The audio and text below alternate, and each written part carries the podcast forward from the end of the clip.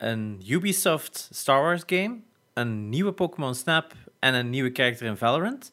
Toevallig drie topics die vorige week al door Janox besproken zijn, maar deze week door ons. Welkom bij Gamecast van de beste gaming podcast van Janox tot Genox. Uh, ja, sorry, we gaan ook andere nieuwsitems bespreken, maar er gaan er wel een paar terugkomen van vorige week met onze visie daarop. De dus juiste visie. De juiste, de enige juiste. Nee, ik moet wel even zeggen, Janox heeft dat vorige week heel goed gedaan. Dus ja, sterk opgevangen. Heel leuk opgevangen, het was echt fun. En nu is dan ehm, ons, hij voelt zich niet zo goed, dus wij gaan even het zonder hem moeten trekken. Het zal lastig worden, maar uh, ja, ook. we gaan er direct aan beginnen. Voor de mensen ook op YouTube, uh, nog niet letten op de rommel achter mij. Uh, het zal under development eigenlijk. Dat ook zei gezegd dat ik vorige week ben verhuisd. Ik ben verhuisd, maar het is alles behalve in orde nog. Dus uh, er is nog wel wat werk te doen voor het allemaal gezellig te maken. We hadden op een bepaald dus... moment... Uh, alles stond zo in uw living van gewoon ja, via de lift uh, langs buiten of langs binnen gewoon alles binnen te smijten. En dan moest de kat naartoe komen. En om die op zijn gemak te stellen, moest de living zo wel leeg zijn. En dan hebben we gewoon alles in uw streamroom, ja. in uw bureau eigenlijk, waar je nu zit, alles daar zo zijn smijten. En ik zie zo in dat doekje daar links dat dat daar nog altijd ligt. Oh ja, het ligt hier nog grotendeels. dus dat, dus... Uh, ja, ondertussen zijn er al meer dingen in elkaar gestoken. Maar laten we gaan to the topics at hand. Ja, er komt een nieuwe Pokémon Snap eind april. Ja. Uh, daar zaten heel wat mensen op te wachten, want het is, ja. daar werd, werd al naar gevraagd tijdens de, toen dat de Wii U uitgekomen was, omdat de Wii U natuurlijk de gamepad al had. En dat was een ideaal uh, ja, peripheral eigenlijk om als Kodak te dienen, want je had een schermpje erop. Dus dat was echt van, allee, geef ons een Pokémon Snap op de Wii U. is er nooit van gekomen. Ja. Switch, eindelijk, nu toch wel. Ja, dus uh, het was al een tijdje geleden de eerste trailer in uh, Pokémon Direct van, denk november of oktober of zo. Of zelfs langer geleden. Maar nu krijgen we eindelijk een release date, 30 april, en ook nog wat nieuwe footage te zien. Het is gelukkig geen nieuwe remake, want dat had er altijd een optie kunnen zijn van, ah ja, Pokémon Snap. Ja, het is gewoon hetzelfde. Nee, het ziet er echt wel groter die uit. Gaan ze, die gaan ze houden voor uh, de Nintendo 64 Mini. Hè. Och, maar dat betekent nog altijd dat, dat ze dat dan nog eens herpackagen of zo. Dus het is Nintendo, they'll find a reason. Er nog wel als ze eruit uitkomen met die Nintendo 64 printers ook zo. Oef. En uh, de, dat je dan nog zo die extra cartridge er moet insteken, die memory expansion daar voor uh, Nintendo 64. Oh, ook het mini zo. Oef. Ja, dat is wel een leuk detail voor de... Hè, staat daar, de Sega Mega Drive Mini. Daar konden wel in Japan extra peripherals verkopen. Een Sega CD, een 32X en een Sonic and Knuckles cartridge, waarin dat je dan je eerste Sonic cartridge kunt steken. Allemaal pure plastic, gewoon zodat je de Tower of Sega kunt maken. Maar je kunt die dus echt optioneel bijkopen in Japan voor je mini er te doen laten uitzien als de, de fully pimped out Sega Mega Drive. Fucking zalig. Inderdaad, spijtig genoeg niet in Europa. Ja. Uh, maar ja, Pokémon Snap, laten we het daar nog even eh, terug naar pivoten. Ja, ik denk sowieso wel een kans hebben voor een van de leukere games van het jaar te zijn. Voor de mensen die het niet kennen, je speelt gewoon een fotograaf en je moet foto's pakken van Pokémon. Maar wat eigenlijk de, leuke feature daarin was, was naast het trekken van foto's, dat je eigenlijk probeert ja, actionfoto's te creëren. Hè, door bepaalde elementen te triggeren, bepaalde Pokémon dingen te laten doen, waardoor de andere Pokémon ja, je eh, kon bait smijten, je kon stenen smijten, je kon van alles doen om... je kon iets tegen een boom smijten, om een, een, een boom viel toen om en revealde ook een Pokémon. Allee, je had zo eigenlijk... Vooral in Nintendo 64-tijden, waar dat internet nog niet zo prevalent was gelijk nu, was dat ideaal om op de speelplaats overeen te komen van oh, moet dan een keer doen, dan de, de dingen zitten erachter. Allee, ja, Dat ja. kan nu niet het geval zijn door internet natuurlijk, maar allee, ja, het is een leuke mechanic. Ja, daar zaten heel veel verstopte dingen in. Want ik denk, qua levels was dat niet zo gigantisch, maar elk level was wel echt overdonderd met, met Pokémon, ook met legendaries en zo, dat je dan moest kunnen uit een kot lokken. Hè? Ja, ja het, dus, uh, zo, het is weer een must-have, omdat het een exclusive, exclusive is. Tuurlijk, uh, tuurlijk, tuurlijk. Dan, eh, er is een verloren remake van de eerste Tomb Raider opgedoken. En die is meteen ook speelbaar. Ja. Eh, in 2006, we- we- ik ben te klein beetje aan het aflezen. Hoor. Eh, in, 2000 in 2006 werkte Core Design aan een remake van de originele Tomb Raider game.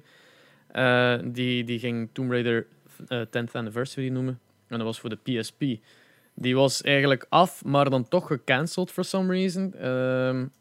En in plaats daarvan werd de 2007 een cross-platform remake van Crystal Dynamics gelanceerd. Genaamd Tomb Raider Anniversary.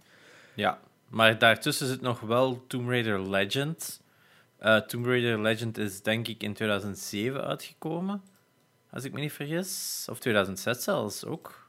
Ehm, Tomb Raider Legends? Tomb Raider Legend, of is dat zelfs al ehm, 2005? 2006. April 2006. Dus dat was toen al de, eigenlijk de, de nieuwe start voor de, voor de, voor de, voor de Tomb Raider-reeks door een nieuw developer, eh, Crystal Dynamics, dat vandaag de dag nog altijd heeft. Maar Shadow of the Tomb Raider is wel door ehm, Square Enix Montreal gemaakt. Maar de vorige twee... Maar bouwt nog heel hard op wat Crystal Dynamics heeft gezet. Waardoor we nog altijd niet weten of Crystal Dynamics nu nog altijd eigenlijk de officiële leider is als er iets over Tomb Raider beslist wordt. Maar dat betekent, als het voor 2006 ook eh, gericht was, dat het toen al beslist was, zodat Core Design inderdaad enkel met je remake zou bezig zijn. Maar Crystal Dynamics moet dan al volop bezig geweest zijn met Legend. Dus ik vind het wel interessant dat er dan op dat moment toch al een splitsing was om... Ja, het is, het een beetje raar. eh, de, maar dat was ook een PSP-game, hè? Of, eh, het was ook gepland als een PSP-game, dus Het was misschien een. PSP-release. ze hebben uiteindelijk de assets hergebruikt voor een Indiana Jones game. Maar Och. in 2010 is Core Design eh, ja, gestopt. Failliet gegaan waarschijnlijk. Eh, maar nu kun je dus met behulp van eh, heel wat instructies en Visual Studio heb je ook nodig, kun je eigenlijk de, al de alpha-versies spelen. Er zijn geen enemies, maar je kunt wel naar de verschillende locaties. Cool, cool, cool. Right. Eh, Ubisoft. Oh, wacht, we gaan dat hier beter aanpakken dan dat. Ik heb hier een ander issue. Disney wekt Lucasfilm Games weer tot leven. Eh, Ja. Fun, fun, fun. Eh, Lucasfilm Games. eh, wat? Weer tot leven? Dat bestond dus vroeger al of wat? Ja, dat is een, een belangrijk detail. Daar ken ik gelukkig wel iets van af. Dus origineel eh, hadden Lucasfilm Games, dat is een heel oude instantie, opge, opgericht in 1982 door eh, George Lucas zelf. Omdat hij toen zoiets had van, ah, dat videogames ding, dat is misschien wel interessant om daarin verder te gaan. Kwestie van eh, geld op te brengen van die nieuwe markt, maar ook voor de Star Wars license beter te te, te handelen voor, voor games en zo. Want eh, toen was het Atari, dus je had al de Star Wars Arcade, dat super populair was, gedaan door Atari, als ik me niet vergis. En op dat moment had hem zoiets van: oké, ja, ik moet dat eigenlijk zelf doen, dan kan ik daar zelf meer uit halen. En heeft hem Lucasfilm opgestart. Dat zat ook toen nog in zijn Skywalker Ranch. Dus de, de, de, de ranch waar dat ook heel veel van, hè, waar dat hij woont, of, of toch heel veel spullen doet. Eh, voor het maken van Star Wars films, maar ook CG-mensen, effectenmensen, die, die werkten daar ook voor. Dat is tegenwoordig allemaal al verhuisd. Maar na tien jaar ongeveer is dat veranderd van naam van Lucasfilm Games naar LucasArts. LucasArts heeft daar nog lang meegegaan, tot eh 2010 ergens of zo. Maar het is eigenlijk zelfs, denk ik, zie ik hier nooit eigenlijk gesloten, blijkbaar. Eh, of het is toch eigenlijk gewoon in slaap gedaan. Het komt erop neer dat op een gegeven moment de purchase van Lucasfilm, het bedrijf, het filmbedrijf, gebeurd is door Disney. En die hebben toen ook de knop doorgehakt dat eh, LucasArts gewoon eh, moet stoppen. Dus het, de Star Wars games dat toen nog in development waren, dat is denk ik Star Wars eh 1313. eh wat dat, Mhm. zo een, dat zag er heel cool uit. En nog een paar andere zijn dan allemaal gecanceld. Ehm, het moet wel gezegd worden dat LucasArts op dat moment wel niet meer het, het beste van het beste was. Die hadden toch al een paar floppen gehad. Zo met, was dat Fraction, denk ik? Zo'n game waarin dat je zo met hoogte moest werken. Dat je zo met een gun had en dan konden ze echt zo de grond naar boven laten komen, de grond naar beneden komen. Dat je zo'n beetje kon terraformen. Dat herinner ik me nog. Uh, maar dan ook natuurlijk de Star Wars Kinect game, die dat we allemaal kennen voor het fantastische nummer I'm Solo, I'm Han Solo, I'm Solo, Han Solo. I'm Han Solo, I'm Han Solo. dus dat... Geweldig nummer. Uh, dus dat is toch altijd al een beetje een meme op zich geworden. En sindsdien is het uiteindelijk, ja, met die purchase van uh, Disney, heeft dan de Star Wars license eigenlijk zo uh, opengelegen en in de eerste fase naar Electronic Arts gegaan. Maar dus nu, bijna, bijna tien jaar later, wordt Lucasfilm Games terug opgericht. Niet als developer zoals dat het voordien was. Belangrijke games dat Lucasfilm Games of LucasArts nog heeft gemaakt, moet even vermeld worden, is de Monkey Island-reeks natuurlijk. Is van uh, LucasArts. Day of the Tentacle, Full Throttle, The Dig, Loom. Day of the uh, Tentacle ook? Day of the Tentacle is ook een uh, Lucas Tim Schafer, was dat van Tim Schafer? Allemaal Tim Schafer. Ja, ja, die is daar begonnen. Uh, ah. ding is ook... Um, Grim Fandango is ook een LucasArts game. Oh, dus shit. ze hebben wel echt... Sam Max is ook een LucasArts game. Begonnen als een, een one-strip comic. Lu Sam Max was al een one-page one strip. Dus een comic dat intern in een magazine stond voor iedereen dat voor Lucas uh, film werkte. Dus de CG-mensen en dit en dat. En uiteindelijk is dat dan ook een game geworden. Uh, wat een heel interessante route is.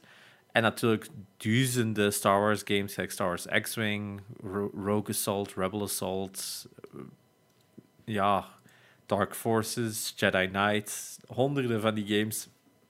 Maar ook dus niet Star Wars games, wat dat belangrijk is.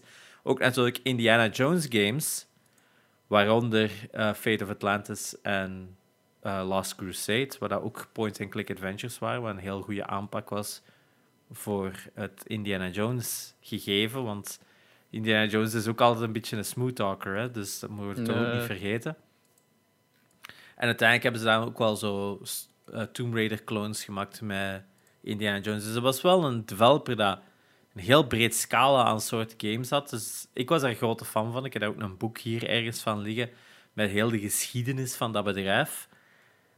Ik blijf het altijd spijtig vinden dat dat gewoon opgedoken is, want zelfs bij hun latere games, de Star Wars Force Unleashed, was ik voel een speciale aflevering aankomen.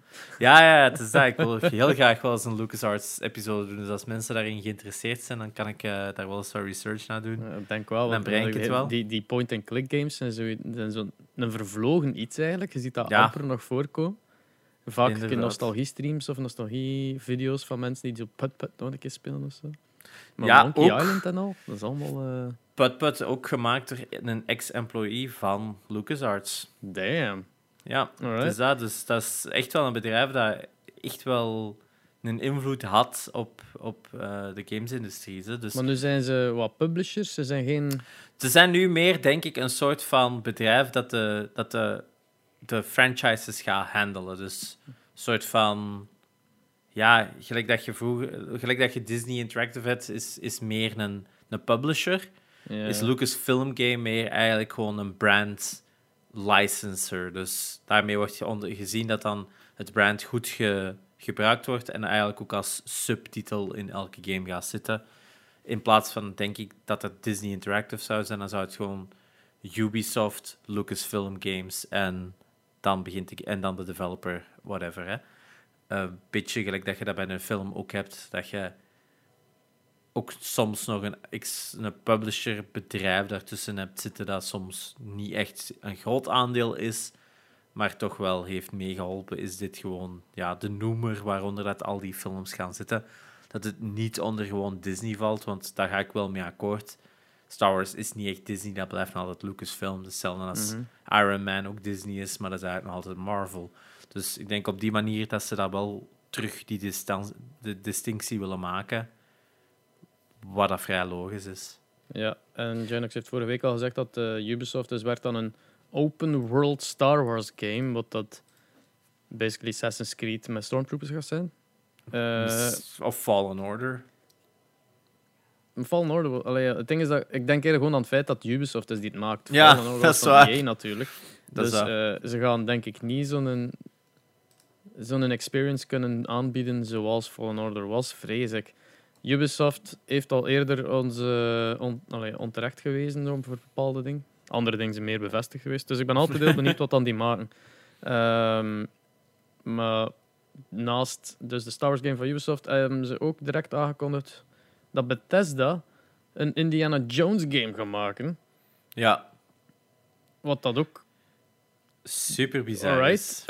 maar het kan werken, ja. Ik, ik, ben ik ben geïnteresseerd, want ze dacht dat er wel in de aankondiging zoiets vermeld werd dat het ehm, toch wel iets meer een puzzelgame zou zijn. Dat eh, niet als in, je hebt Uncharted, dat het toch niet gelijk Uncharted gewoon zo'n vrij lineair stuk zou zijn, Mhm. dat er wel wat meer ja, puzzeling en exploration of zo aan te pas zou komen.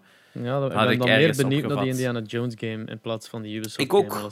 Ik ook. Ik denk dat er nog altijd een genre is, vind ik, dat de laatste tijd eh, veel te weinig mee gedaan wordt. Ja. Ja, het is dat. Ik vind, je hebt wel heel veel action games, action adventures ook, maar gelijk, als je, zou zeggen, als je ze naast elkaar zou leggen, ik, in be- beide genre zou Uncharted als Ghost of Tsushima of Assassin's Creed zijn allemaal action adventures, maar er is weinig bij nadenken om een duur. Dat is vaak gewoon follow the given path, een beetje. Ja. En dan Ja. als je dan de nieuwste Tomb Raider speelt of zo, Shadow of the Tomb Raider of de heel die trilogie, daar zitten toch gelukkig nog wel wat stukken in dat je zo, ja, gelijk in een Zelda-game, ja, de sequence moet vinden en de puzzel moet oplossen en zo. Hè. Dingen doet dat ook heel goed, hè. Eh, Immortals Phoenix Rising. Ja, dat is, dat is eh, een heel interessant gegeven. Goeie detail, eh, in de, de Indiana Jones game gaat wel gemaakt worden door Machine Games, de maker achter de nieuwe Wolfenstein games. Dus New Ah. Order, Old Blood New Colossus en zo. Alright. Dus ik ben benieuwd. Misschien is het dan ook een first-person shooter. De... Oeh, dat zou wel cool zijn ergens langs. En dan langs zijn de ene constant, constant enemies met zwepen aan het afschieten. zijn. Ja, en, zo wat, en dan zo de wat dinges-elementen erin. eh Mirror's Edge-elementen of zo. Voor uw, voor uw platforming. En dan zo met Eh. whip en zo. Ik zou het nog wel cool vinden. Ja. Ik wil ook wel nog een keer teruggrijpen naar een nieuwsje van vorig jaar in, in oktober, of in november. eh, dat eh, er was een rumor dat Disney eh, de... Wat was die? Nee, het was EA gestart is aan Star Wars The Force Unleashed 3. Eh, wow, ja, juist. Dat, dat, dat is al een eind geleden ondertussen. Maar allee, als dat dan inderdaad... Dat was een leak, terwijl dat de, de twee aankondigingen nu waren aankondigingen. Dat denk ik toch? Allee, van Indiana. Jones toch op zijn minst. Het was echt een official aankondiging. Dat van Ubisoft was van Wired iets. Hè. Eh, dat, is, ik denk dat van Ubisoft is zo van, kijk eens, dit is een nieuw partnership. Ja. Terwijl, dat, terwijl dat, ja, de, de, die EA begint met aan het begin aan Star Wars on First Unleashed. Dat is nog altijd niet bevestigd. Maar het, het, ik weet niet, het zet like, wat extra kracht erachter dat kan waar zijn, vind ik. Ik denk het ook, zeker na, na Fallen Order. Force Unleashed en Fallen Order hadden wel veel gemeenschappelijk, vond ik. En misschien is het wel logischer dat ze in plaats van, van een direct sequel op Fallen Order nog eerst misschien gaan zien naar eh, Force Unleashed 3. Gezien dat die ook in dezelfde timeframe ongeveer afspelen. Ehm, Force Unleashed ging vooral over het vormen van de Rebel Alliance. Dus met eh, Princess Leia en de vader van Princess Leia. Dat, hoe de hele Rebel Alliance opgericht is om Darth Vader en de Emperor te verslaan. Of de Empire in het algemeen. En dan Fallen Order, wat dan ook eigenlijk tegelijkertijd speelt over, het, over de, eh, de, de is het? Hoe heet die dingen nu weer? Holodecks of zo. Met alle Jedi's. Dus technisch gezien zouden twee personages elkaar nog kunnen tegenkomen. Wat misschien een toffe manier is om daardoor zou- eerst een Force Unleashed 3 te doen, om dan naar die, die... Ik vind dat dat spijtig is, want het is heel lang geleden dat we dat nog eens hebben gezien, dat twee gamereeksen samenkomen. De laatste keer dat ik dat weet is de Legacy of Kane-reeks, de Soul Reaver. was een game dat je met Raziel speelde, die dat vermoord werd door Kane. Maar je had ook de Blood Omen-reeks, waarin dat je met Kane speelde. En het derde deel van Soul Reaver en het derde deel van Blood Omen was een samenspel, A Legacy of Kane Defiance, en moesten met beide personages spelen. Dus die twee storylines kwamen op dat punt dan weer samen. Dat is geen enkel ander game dat ik herinner dat dat ooit heeft gedaan. En het zou super cool zijn om dat met Star Wars te Eh, doen. ik denk dat je vergeet Sonic en Mario Olympische Oh, Spelen. Boom! maar ja, daar, echt waar, die plotline die kan ik niet meer volgen. Echt waar, time travel en doping en lagere wal, steroïden, al die dingen, die intriges. De Mario dat betrapt werd met Amy Rose, echt waar, dat is een soap, oh, Die, die shit. Oh, die ah. Mario en Sonic-reeks, dat is echt eh, een soap, joh. Dat is erger dan Speaking thuis. of Mario, moving on.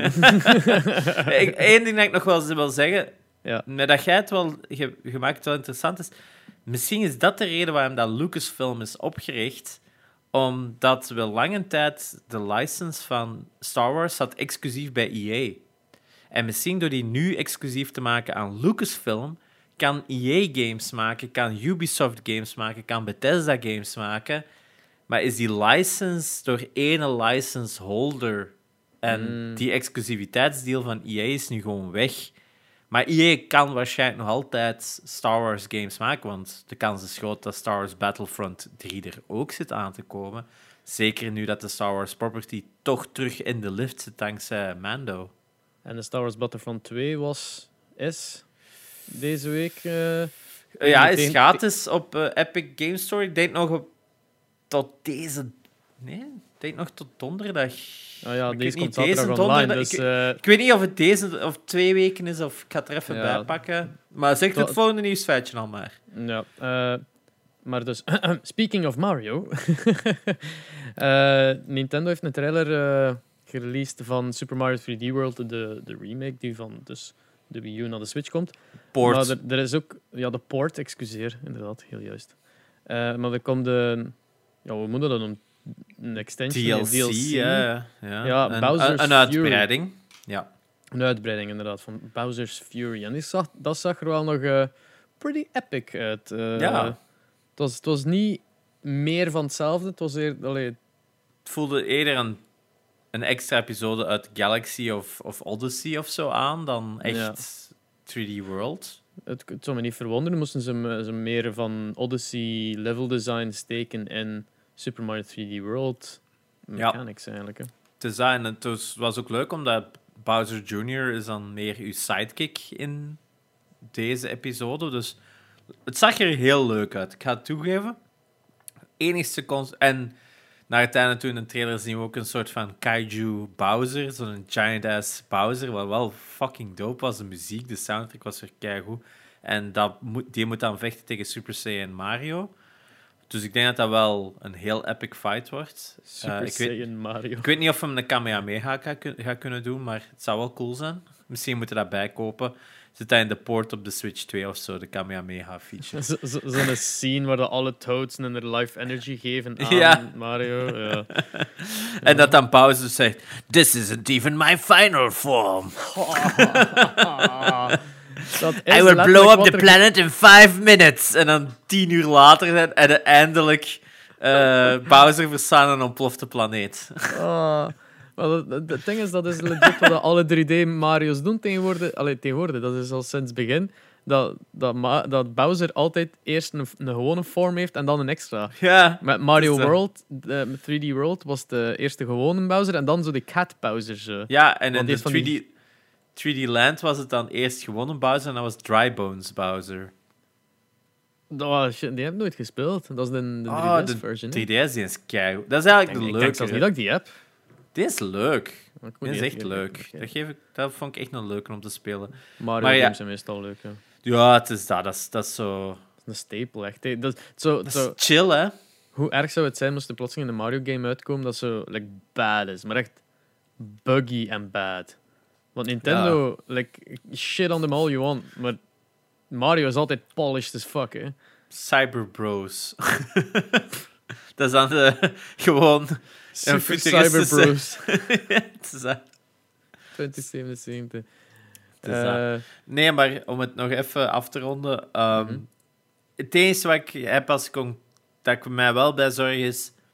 Zou het meer dan een uur gameplay zijn, die een DLC? Het zag er heel gelimiteerd uit. Het leek mij zo één groot level te zijn en met allemaal grote stukken, maar zou ik- het ja. meer een, een extra wereld zijn met echt extra levels? Ik denk dat we daar uh, ons gemakkelijk kan kunnen mispakken hoe lang dat, dat duurt. hè. Want een Mario Het is game stelde je nooit niet veel, niet veel voor van ah, dat gaat lang duren. Maar Mhm. op den duur, als je alle levels wil spelen, want soms kunnen ze overskippen Ja, of, whatever, shortcuts. Maar als je het zo echt alles speelt en dan alles wilt zo de sterren overal halen, dan zit je daar toch wel... Ja, ik hoop het. Ik hoop het. Het zou leuk zijn dat we wat extra, wat extra levels krijgen voor 3D World. Al heb ik die nooit uitgespeeld, 3D World. Spijtig Nee? genoeg. Nee, die Ah, heb ik oei, niet dan heb het einde gespoild met de Cat, Mar cat Oh, dat, wist, dat zat al... Ja, Ik heb die al eens gezien, dus op dat vlak Ja. eh, vanaf fun... is dat eh, ooit al eens ergens in voorgekomen. Het, ding is dat met, met 3D World super graag gespeeld heb op de Wii U. Dat was een van de eerste games, dacht ik, dat ik zelfs erop speelde. Mhm. Eh, en dan een, een, ja, heel de andere games heb zitten spelen en dan terugkeek naar 3D World van oeh, ik wil, dat, ik wil dat wel nog een keer spelen. En dat ik dat terug Ja. instak en ik ergerde mij kapot aan het feit dat ik plotseling eh, de diepte zicht kwijt was. Like de eerste playthrough had ik daar geen last van, maar like de tweede terug wel. Ik weet niet, daar zat een tijd tussen, ik was het niet meer gewoon of Hmm. zo, maar ik was echt daar zo aan het rondlopen en dus keer aan het doodgaan aan objecten dat ik dacht dat iets dieper of dichter zaten. Interessant. Want dat is zo dat, dat- ja, die, die fixed camera angle. eh, was het een fixed camera angle? Ja. oh, ja, het is een relatief... Je kunt hem niet draaien. Het is zo'n follow cam. Het is meer gelijk een Crash Bandicoot game op dat vlak. Ja. Right. Ah, ik moet Ehm, altijd spelen. Om eh, de, de Janox wat jaloers te maken, gaan we het heel even, heel even hebben over The Last of Us. Eh, de, de- na zoveel jaar, zeven jaar of zo, nog van de release van The Last of Us 1, is er eindelijk nog een nieuwe Easter egg ontdekt. Het is niet echt een Easter egg, het is, het is een bug, quite literally een bug. Want als je eh, in de, de proloog, eh, op een bepaald moment kom je van een trap af en daar is er een checkpoint waarin dat er een cutscene start, waardoor dat je gewoon het huis uitging of zo, denk ik. Of ik weet niet meer wat dat er op dat moment gebeurt. Maar basically, als je dan je PlayStation afsluit en weer opstart, eh kun je terug controle krijgen over je karakter beneden aan die trap en kun je wat huis terug rondlopen naar waar dat je eigenlijk niet moest zijn. En als je dan naar de tv gaat boven waar het nieuws op stond dat de, eh, de, de wereld aan het vergaan was, basically, dan staat er daar gewoon een afbeelding van een mier die eh, infected is door zo'n mushroom. Zo, die Oh spores. ja, ja, ja. Het, ehm, die echte... eh, Ja, ja, de, de real-life zombie ant eigenlijk. ja. Dat een leuke verwijzing is. En dat ze van, oeh, een easter egg. En dan heeft een- iemand, die mee, iemand die gewerkt heeft dan in een game zo gezegd van... eh, dat lijkt mij eerder een bug. Die afbeelding was de default texture afbeelding als er iets niet laadde. En dan, ah, Letterlijk een bug. letterlijk een bug. Dat, dat vind ik wel een leuke. Ja, dat is dan wel leuk, inderdaad. De Cordyceps infected ant. Voilà, dat was het. eh. Eh, De, Kurt Margenot, die echt letterlijk die scène in de game creëerde, heeft al dus die ontdekking gedebunked van eh, dat was een scripted sequence. It sounds like a bug. Vond ik eh, een leuk iets. eh, zeker en vast, zeker en vast. Dan, Ehm, jij hebt iets tegenkomen op Twitter. ik was iets tegengekomen op Twitter dat niet echt is. Dat is niet echt. Oei, wat? ja, ik denk dat het, denk dat het niet echt was. Eh, dat is een heel coole video, of een heel leuke teaser voor een soort van Xbox Series Z. Ah ja, had het daarover. Sorry. Ja, ik dacht dat het... Nee, nee, go on, go on, go on. Dan gaan we Ja. het daarover hebben. Eh, die ga je kunnen terugvinden in onze Discord als je het wil zien. Maar het is eigenlijk een leuke prototype voor een soort van handheld device van Xbox. Puur streaming voor uw Xbox Game Pass games te spelen. Het ziet er super lit uit, maar ik denk dat het volledig fake is. Spijtig genoeg. Het zou gewoon wel nog een cool idee zijn van Microsoft om een kleiner device eh, te releasen voor eh, dingen te spelen, voor die streaming van hen nog harder te benadrukken. Maar ja, iedereen zit al met een gsm in zijn zak. Een dedicated streaming device is natuurlijk alweer een extra kost. Hè? Maar het is wel, allee, het is wel duidelijk een, een, zo'n een, een 3D-render. Een 3D-video, maar er zitten wel interessante dingen achter. dat wel tof zou zijn, maar ja. vrees er eigenlijk voor. ja het, is, eh, het ziet er heel cool uit, maar gewoon fysiek onmogelijk. Want like, die, die, Ja. die joysticks komen daar zo uit. Terwijl ze van, ja, dat, dat, dat, dat, heeft geen dikte. En de, de, minuut ervoor had dat geen dikte. Ja. Dus van waar komt dat uit? Ja. Wat wel nog interessant nieuwsje is dat ik wel aankaarten, spijtig genoeg, zijn twee delays dat we nog hebben gehad. Is Drie delays. Drie delays zelfs. Drie hè? delays. Riders, Riders Republic, de nieuwe. Ubisoft open world game met zo eh, motocross en... Ja, basically steep, ski- maar dan met ja. ietsje meer sporten, I guess. Eh, het is Dus ook, dat. de, het is ook de, de, de, de makers van Steep die het aan het maken Ja. zijn. Hè.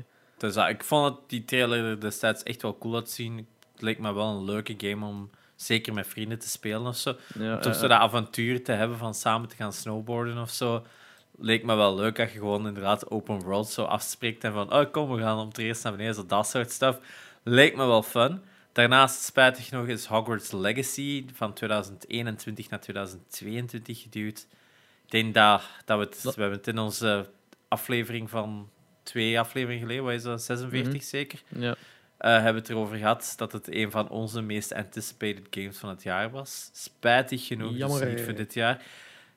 Des te beter. Ik denk dat dit Ja. allemaal... En ik vergeet nog één game. Welke game is nog uitgesteld?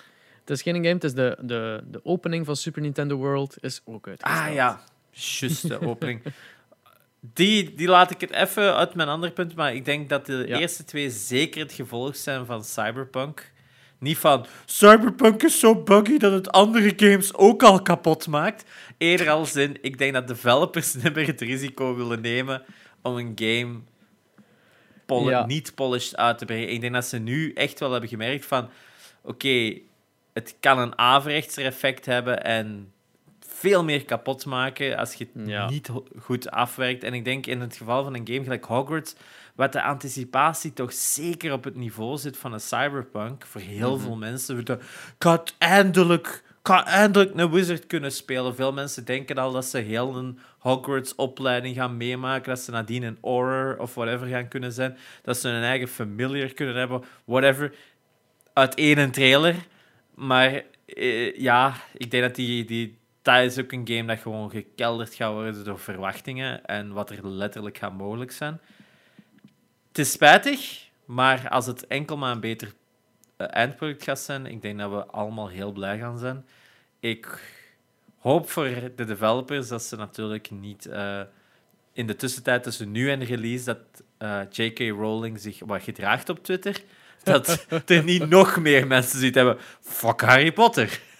Het ding is dat ze op, op dit moment, J.K. Rowling zit zo in het vizier van zoveel mensen, die, die mag nog zoiets braafs tweeten, die gaat, die gaat, die gaat geviseerd Nee. worden. Het, het, Ik, ik denk het is erg. Ik, ik hoop dat er... Voor mij is al op dit punt gekomen van... Ik ben natuurlijk niet de grootste Harry Potter fan, maar voor mij was al lange tijd van... Ja, maar ik ben meer eigenlijk persoonlijk een fan van de films, omwille van de visuele stijl en de acteurs. Serieus? Ja, ik vind, ik vind het zoiets heel cool wat ze neergezet hebben in de films ten opzichte van wat ik in mijn kop had. Mhm. En ook gewoon eh, met Alan Rickman en zo en, en dingen, Michael Gambon. Ja, het is meer de acteerprestaties van vooral de volwassenen, laten we eerlijk zijn, die mij bijblijven. En de, de latere films. In de latere de films Die ook, laatste ja. twee. Die Ja, laatste twee zijn wel mijn favoriet van de hele reeks eigenlijk. Want, allee, Ehm, het- het- allee, dat is nog moeilijk om ja. te zeggen, want die eerste twee zijn En een echt derde. gewoon... eh, ja, maar, maar bij een derde was Gambon er al bij gekomen en zo. De eerste twee hadden ze nog de oude Dumbledore en shit. Ehm, de, eh, die iets trouwer was aan de boeken. Ja. maar Why'd you daarvoor put your why, why'd you put your name in a goblet of fire? ik doe dat soms zo random. In de, als ik zo naast Kelly zit, doe ik dat zo. Harry, why you put your name in a goblet of fire? Want die zijn gewoon letterlijk Batman Dumbledore. Zo. Ja, het is, eh, als je die een take ziet, je moet dat opzoeken. Harry, why did Ja. you put your name in the goblet of fire? Dat is echt gewoon zo'n outburst. En keiveel mensen... Ja, in de boek zegt hem calmly. Ja, dat is een acteur die mag doen en laten wat hij wil. Ja, hè. dat is- Dat- dat niet alles is exact hetzelfde in die films en boeken. Ik, ik apprecieer het wel wat het is, maar het blijft grappig. het is dat. Ehm, ja, de, maar de eerste twee zijn zo heel enorm eh, Harry's Won- Wondrous World, Ja. wat letterlijk ook de titel is van die een track eh, van John Williams. John Williams componeerde dan tenminste nog die, die een soundtrack. En dan Ja. zijn ze van iedere film dan maar een andere componist die het iedere keer wat iets anders veranderde en daardoor eigenlijk de volledige soundtrack over alle films verkloten. En dat is een van de slechtste dingen. Ik bedoel, dat, eh, veel mensen zijn fucking kwaad over Star Wars, dat die laatste trilogie niet goed uitgedacht was, maar eerder J.J. Abrams die zo'n bal omhoog smijt, Ja. wegloopt en wacht totdat iemand anders hem opvangt. Ehm, de, de, maar de Harry Potter saga had exact hetzelfde probleem. Niet story-wise, want gelukkig zat, allee, zat dat al waar het moest zijn. Maar eerder dan De visual-wise en story-wise en vooral music-wise is echt de, Ja. de stomste zetten ooit geweest. Ehm, dat je daar meerdere regisseurs op zet, dat is normaal. Daar, daar, dat is over een tijdspanne van zoveel jaren dat je niet kunt verwachten dat iemand zich daar compleet op smijt, behalve dan de acteurs. Het is dat, het- kijk Ehm. naar Star Wars, de originele trilogie had ook drie verschillende regisseurs, hè? Of twee? Ja, Drie. Dat is nu niet zo erg, maar, maar de- zo die duidelijke visie van... Like, ehm, het, het voorbeeld dat ik een keer gezien heb in een YouTube-video, en ik geef hem 100% gelijk, was eh, dat eh, Neville heeft een redemption arc in die laatste film. Allee, redemption arc. heeft echt zo'n... Niet echt redemption, maar eerder dat hem tot zijn recht komt als personage, als character. Als mens die daar staat en rebelleert. En als die nu een keer een fucking theme had gekregen van in het begin dat langzaamaan ging kunnen like, eh, like starten als een klungelig theme, maar nu zo eh, like, vervormd was naar een heroïsch theme, dan had dat die scène veel meer impact gehad dan eh. Neville met de slang. There you go. Ja, dat Eh. komt, dat, it, it comes out of left field, hè? Is dat, dat is waar. Ja, Dus ik, dat blijf, ik blijf erbij. We zijn stilletjes aan aan het moment dat we een, een nieuwe verfilming van Harry Potter wel kunnen mogen krijgen, maar ik vind het moet op dit Dat punt eigenlijk al... een-? Nee, nee, nee. Ik zeg het als een tv-reeks. Dat we echt gewoon een Netflix uit- Presents. Ja. dat je een uitgebreide vertelling krijgt, dat elk jaar een seizoen is, dat je die een opbouw hebt, dat je die klassen zet, dat je iets meer die een insight hebt in die Wizarding Worlds, in plaats van alles gerushed te hebben in een boek van... Eh, in, een, in een film van anderhalf uur à twee uur of zo, hè. Ik denk dat voor veel mensen dan de, die, die personages, gelijk Nearly Headless Nick en zo, dat nu volledig tot een, ik denk twee scènes in die films herleid is of zo. Dat, dat is ook nog een groter gegeven. Hè. Zo, het zijn dat soort dingen die nu allemaal wat weg, weg zijn gelaten, maar dat je ook met meer flashbacks in die lessen kunt werken om over oudere wizards te vertellen en dit en dat. En je kunt het ding is dat ze, die wereld is ook geven, niet hè. zo... Die wereld is ook Nee. niet zo fleshed out dat ze dat kunnen doen, denk ik. Er Maar gaat de, een, een soort schrijvers. version van krijgen of zo. Geef dat goede schrijvers en je kunt dat wel doen. Alsof dat Rowling dat gaat afgeven. Ze kon zelfs de play niet Ja. afgeven. Dan zie je wat er daarmee gebeurd is. Ja, dat is, dat is een goed punt. en, en, en Fantastic Beasts 2 inderdaad ook. Dus, dat, dus op dat vlak denk ik dat we daar nog niet aan toe zijn. Maar ja, kijk, Dinges krijgt nu ook al terug een verfilming, hè, Lord of the Rings, dus Is dat? een tv-reeks. Ah, Terwijl dat zo gelijk de meest perfecte verfilming ooit is. ja, maar dat, dat, dat inderdaad, dat kun je niet tippen. Dat kun je echt niet tippen. Maar ik denk dat het ook iets anders gaat zijn. Ik denk dat ze meer het The Rise of Sauron of zo gingen doen. Maar in de eerste Ja. fase leek dat echt zo van... Ja, we gaan een remake doen. Why? Ja, Wat? ja, kijk, ja. ja. Het is dat. Eh, Ah. volgende nieuws. Volgende nieuwsje. Eh, wat ik dus dacht dat ik ging zeggen, jij had iets ontdekt op Twitter. Namelijk, je kunt daar Pokémon spelen. Juist, dat is waar. Ik had al ontdekt.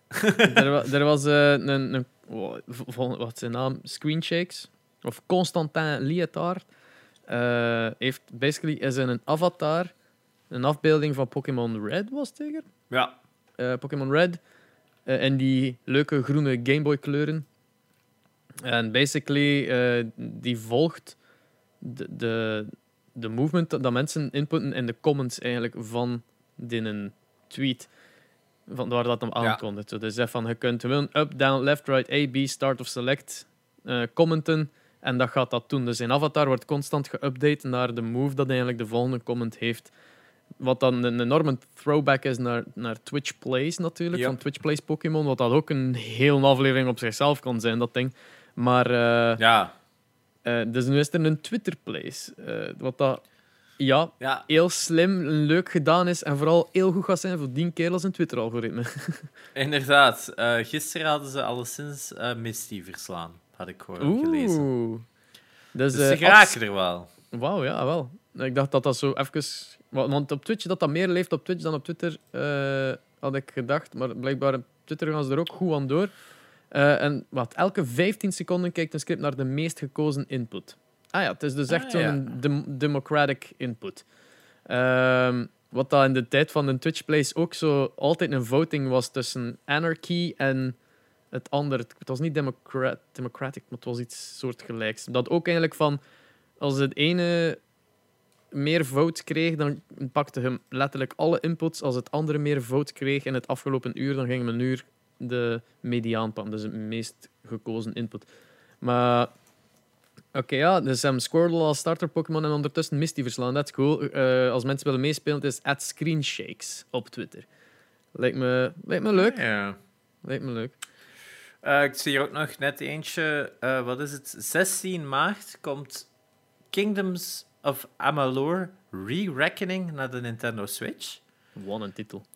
Ja, inderdaad. Want het gaat dus destijds Kingdoms of Amalur Reckoning. Een game dat uitgekomen is op twi- 2012 voor de Xbox 360 en de PlayStation 3. Maar zo een game dat ik wel mensen kende die had dat, die had dat gespeeld hadden. Die zeiden van dat is een heel goede game, maar het is zo wat onder de radar gevlogen. Zo'n heel goede RPG, zo medieval style.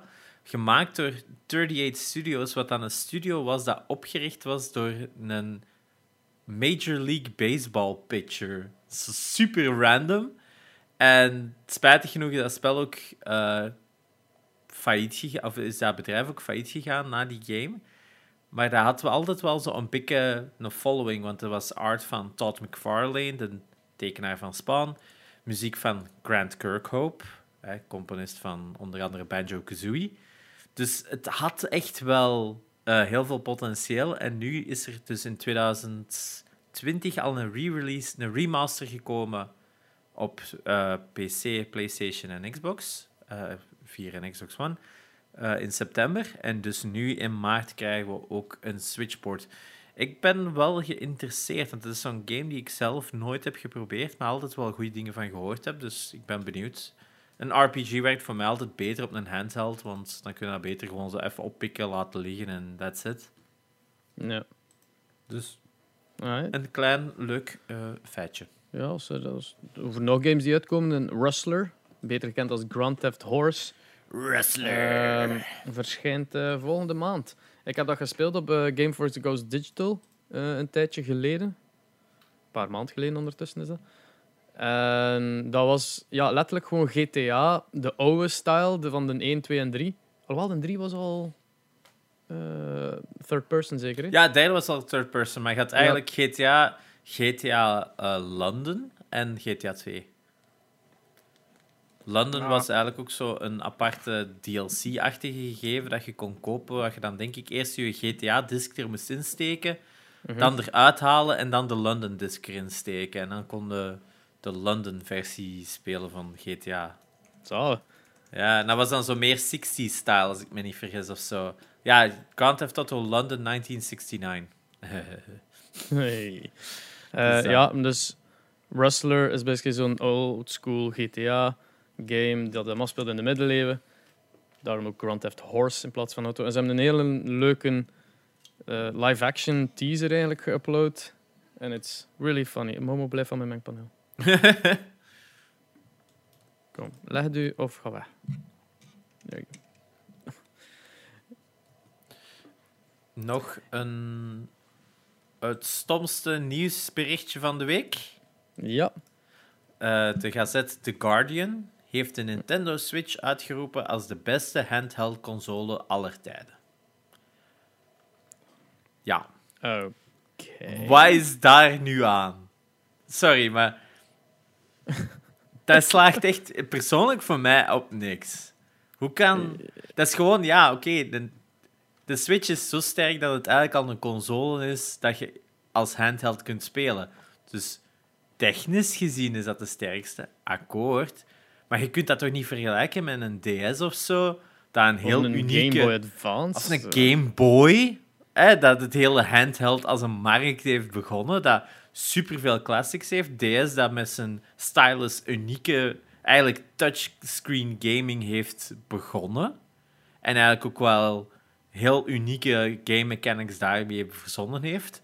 Of de PSP, dat uiteindelijk als eerste echt handheld bijna console kwaliteit naar een, naar een handheld heeft gehaald.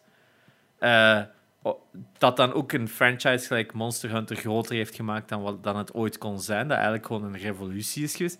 Ja, je kunt dat niet vergelijken. Ja, tuurlijk gaat de Switch de beste zijn, omdat er meer games op kunnen draaien dan ooit. Maar dat- ik vind dat zo stom, van, dat is de beste handheld. Ja, technisch gezien wel, maar... Het is nog altijd ook een console. Ik- Het is, het is ook maar een Android. Je, kunt dan ook een, Ja. een iPhone als beste handheld beginnen uitroepen. Dus Dat of ik kan, mijn, ik kan me hier met een gsm pakken, ik doe Xbox Game Pass open of, of Google Stadia en ik speel Cyberpunk op mijn gsm. Oh, mijn gsm is de beste handheld aller tijden. Ja, Ja, het is... het is- de- ik vind dat zo een non-argument. Dat is zo- zo'n artikel voor een artikel te schrijven soms. Hè, van, ja. Yo, we gaan ze eens hebben. En natuurlijk, dat is ook voor mensen gelijk ons zo kwaad te maken. En dan, en dan trappen wij daarin, hè, gelijk idioten dat we zijn. Daarom dat ik nog een klein leuk eh dingetje ga geven. Oké, ja, cool. ehm, mensen met Nintendo Switch Online gaan vanaf eh, 26 eh, januari tot, 2, eh, tot 1 februari eh Dead Cells gratis kunnen spelen als een game trial event op Switch. Dus, Oké. Dead, dus Dead Cells is een leuke roguelike. Dus mensen die fan zijn van pakweg Hades, die gaan misschien Dead Cells ook wel fijn kunnen vinden. Het speelt meer gelijk Castlevania, maar het is wel hetzelfde mechanic met zo random Het drops. is en dit en heel gelijkaardig, like Hades, maar dan 2D. 2D, En- ja. Veel vergelijkend ook met Dead Cell, eh wat zeg ik, met Dark Souls, omdat je ook zo een, een dodge roll hebt en je moet zo wat, ja, baiten, Ja, lokken en zo dat soort dingen.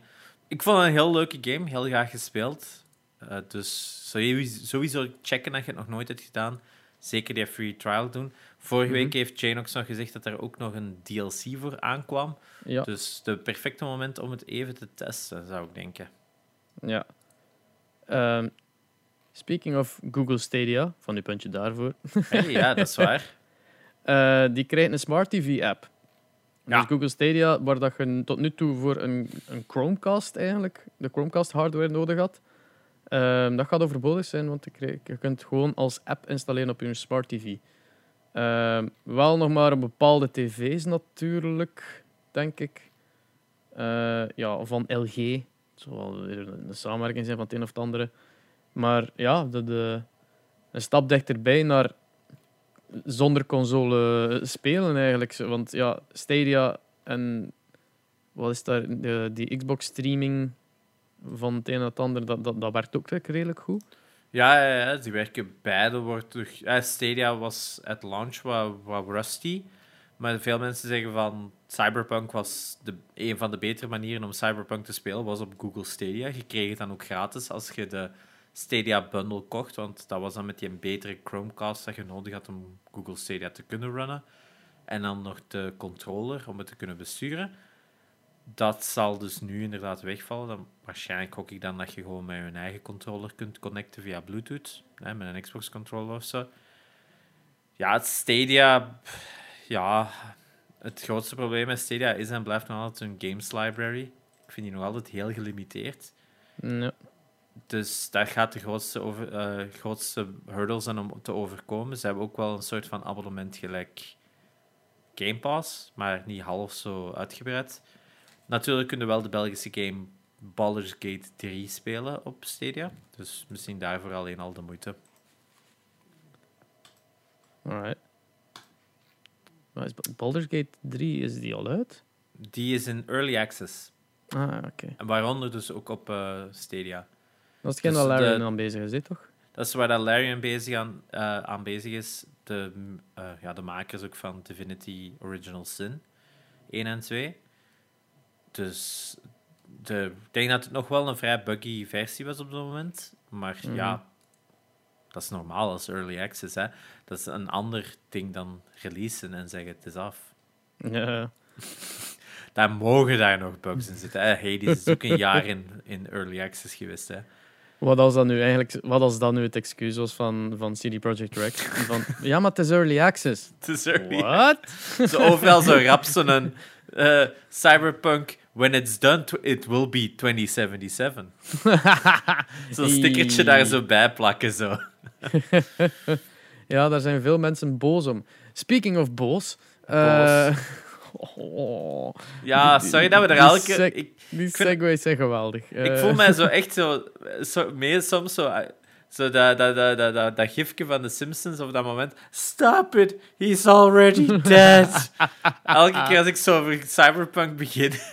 Eh, maar eh, ik ga het daar zoiets nog wel over hebben. Eh eerst Ja. het, eh, het nieuwsfeitje. Eh, gamen terwijl je boos bent heeft een negatieve invloed op je prestaties. Eh, veel mensen gaan zeggen van wij kunnen dat zonder onderzoek ook wel al bevestigen. Maar Ja. eh, het, het onderzoek zelf is maar een matig onderzoek geweest. Het was in Stanford University. En Adam Mickiewicz University, een, een naam dat ik niet kan lezen, mijn excuses. Ehm, ze hebben 241 mannen tussen 18 en 27 jaar oud potjes FIFA 19 laten spelen. Je zou voor minder kwaad worden.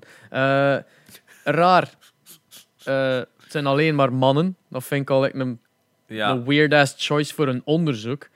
Eh, en, het zijn er maar 240, I guess. Eh, maar ja, op, zich, het onderzoek op zich, de, ze hebben eh, gewoon een hele de helft laten kijken naar beelden die hun kwaad gingen maken, zo'n onrecht in de wereld en dergelijke. En de andere helft hebben ze beelden laten zien van de Olympische Spelen en zo er, buitengewone prestaties dat eigenlijk enthousiast maken. En dan die tegen elkaar laten spelen. En natuurlijk de mensen die kwaad waren, hebben minder goed gespeeld.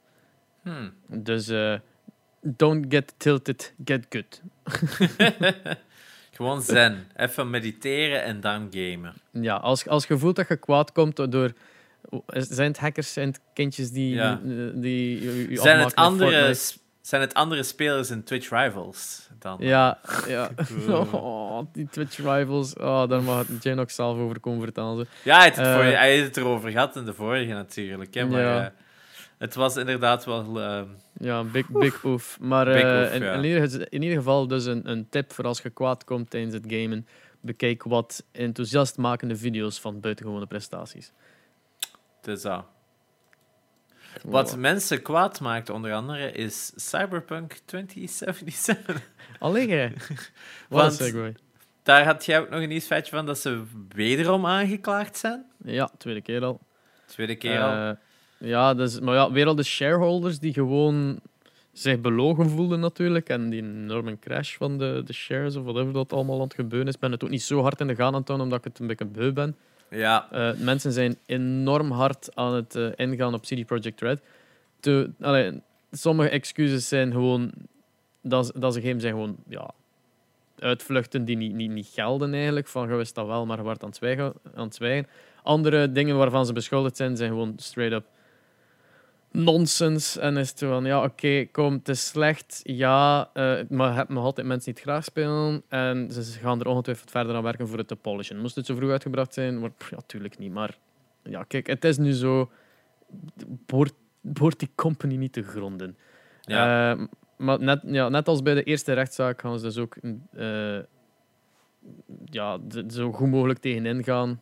Eh, ze, ze, ze, laten weten dat ze een krachtige actie zullen ondernemen om zichzelf te verdedigen tegen dergelijke rechtszaken. Ja, want eh, van de week was er ook nog het nieuws uitgekomen dat de demo die getoond was op E3 in 2018, zo die een wow-demo waar iedereen ging van holy shit, dit wordt Mhm. een coole game, Ja. is gereport dat volgens developers die hebben gezegd van ja, die een demo was volledig fake. Dat was niet de state of the game op dat moment. Daar is gewoon tijd ingestoken voor iets speciaal te maken voor E E3 2018, om daar een wow-trailer te maken.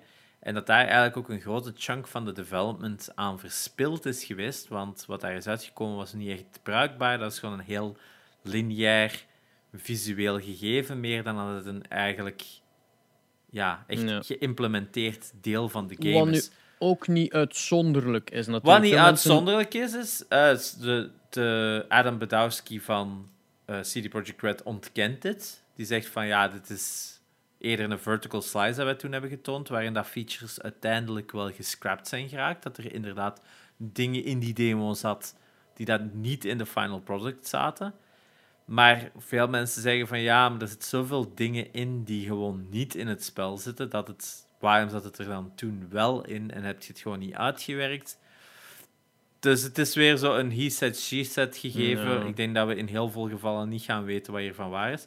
Het klopt zoals dat je zegt van in heel veel demos of in heel veel games zijn er dingen die daar aangekondigd zijn, die dat we niet nergens aan terugvinden in de final product.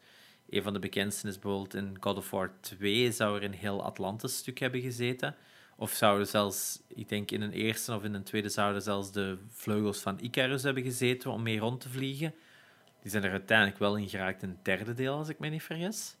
Of is dat in het tweede deel? Het is zoiets. Eh, maar er zijn echt zo footage van een van de oudere games waarin dat die dan al zitten op een andere manier geïmplementeerd dan dat die in de game daarnaast zaten. Het kan dat die in de PSP-games zaten, ik weet het nu niet. Eh, maar dat is wel tof van Santa Monica Studios. In het geval van, Santa, van God of War hadden die altijd van die making-ofs op de disc zitten. Of toch zeker in de PlayStation 3-versie. Dus dan kun je dat wel zo zien dat die zeggen van, ah ja, kijk, dit is een stuk van de game dat gescrapt was. In het geval van Cyberpunk, ja, we hebben er ook een hele discussie op lopen op de ehm, Discord, waar iemand zegt van, ja, dit zat er niet in, dit zat er niet in. Dat er uiteindelijk echt zoveel uit gescrapt is, dat het ook wel de vraag stelt van, is het zelfs ooit gedeveloped? Of is het zoiets van, wat er nu in zit, is gewoon een dash naar, shit, we moeten dit doen werken. Want je ziet ook zo heel veel video's van NPC's dat rare paths hebben, dat er allemaal hetzelfde uitzien. Allemaal van dat soort dingen. En dan pakte een Assassin's Creed van. De eerste Assassin's Creed bijvoorbeeld, wij is al nu 15 jaar geleden of zo, of, of 14 jaar geleden, waar dat al die dingen al wel in zitten. En toen zo was van, oh kijk eens, dat is eigenlijk nog niet zo, zo bijzonder moeilijk om op te stellen. Die hebben daar echt gewoon keiveel talks over gedaan van, zo hebben wij onze crowds uniek gekregen. Ja, 2007, vraag je- eerste Assassin's Creed. 2007, ja. Dus dan, dan denk ik van, ja, waarom, waarom hebben we dat niet gevolgd? Waarom is dat zo falikant misgegaan? Ja, misschien zijn het echt allemaal domme bugs, waardoor het allemaal zo dom, zo lijkt van, het zit er niet in. Of het is gewoon, ah ja, maar ik ben dat vergeten afvinken, aanvinken, dus daardoor gebeurt dat niet en gebeurt dat, bla, bla, bla, bla. Zo kan het ook soms bij games zijn, dat heb ik ook al meegemaakt. Ik Ja, denk- Of, ik- ik- of het, of het Ja, waren gewoon een hele hoop eh, beslissingen van bovenaf, Ja, waardoor het genekt werd. Soms, allee, we hebben het first hand hier eh, zien gebeuren in België zelf ook, met, met Wolf destijds. Dat het dan achteraf gewoon gezegd was van, ach, hadden we nu maar gekozen om het in Unity te maken in plaats van Unreal. En Ja. dat, is een, dat is één beslissing aan het begin van het proces dat je gewoon nekt voor de rest van de tijd. Hè. Het is dat, hè. Het is dat, hè. En hier kan hetzelfde zijn, hè. De verkeerde mensen voor bepaalde aspecten van de, van de development en daardoor gewoon falikant misgelopen of verkeerde... Ja, ze hebben natuurlijk een eigen engine gebouwd. Altijd een risico. Niet elke studio is daar even goed in. Een van de studios waar daar enorm goed in is, is, Guerrilla bijvoorbeeld, uit Amsterdam. Waar dat dan Kojima op een gegeven punt ging van, ja, ik, ik ben nu weg van Konami, ik ga een eigen studio beginnen. Die is gewoon toen naar, eh, heeft hij de beslissing gemaakt om te werken met de, de, de, de in-house engine, dus de game engine van Guerrilla bijvoorbeeld. En daarom dat, hoe heet het nu weer, Dead Stranding er zo verschrikkelijk goed uitziet is, omdat die engine gewoon zo sterk is. Maar als hij die niet had, dan was die game nog zoveel jaar langer geweest in development. Want de basis dat zij toen hebben gemaakt van, om die game op mee te bouwen, was zo goed. Bij CD Projekt hebben ze gekozen om vanaf nul te beginnen en zelf zo'n engine te maken.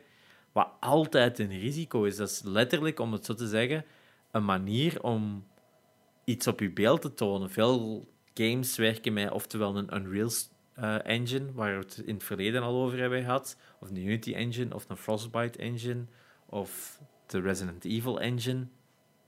Er zijn er heel veel, maar die hebben allemaal een unieke stijl en een unieke scope om mee te werken. Rockstar hebben ook hun eigen ding en ook elke keer uitgebouwd om open world games te maken. En dat is waar dat die zo goed in zijn. En ik denk dat CD Projekt in dit geval het ook wou doen, maar gewoon niet de juiste skillset daarvoor hadden.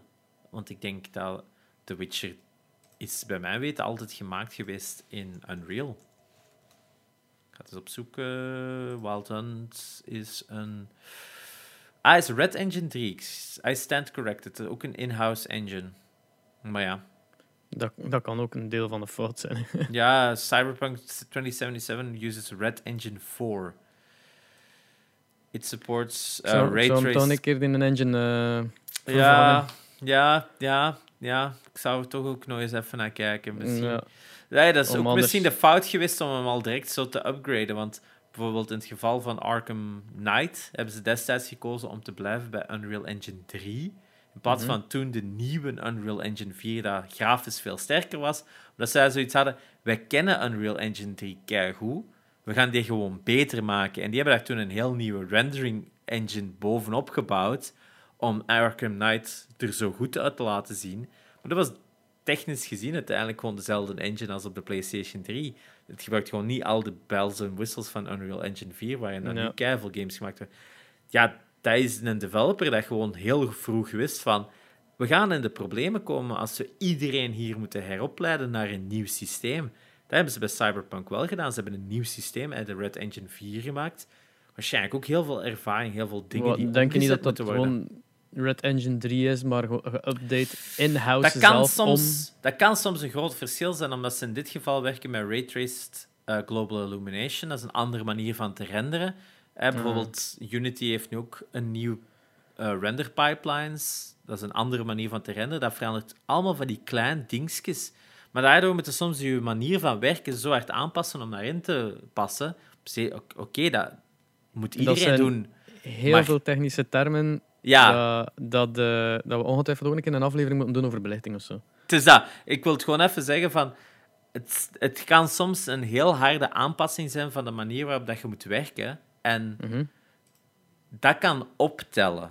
Dat wil ik zeggen. Hè? Dat is dat je zegt van... Ik heb jaren altijd met een videoband gewerkt en ik moet opnemen, ik duw op opnemen, ik spoel dat terug, ik doe dat allemaal zo. En opeens moeten we met DVD werken, dan moeten... Oh ja, ik moet hier een MP4 maken, ik moet dat omzetten, ik moet dat converten. En dat is een volledig ander proces om iets op een DVD te krijgen dan als op een VHS.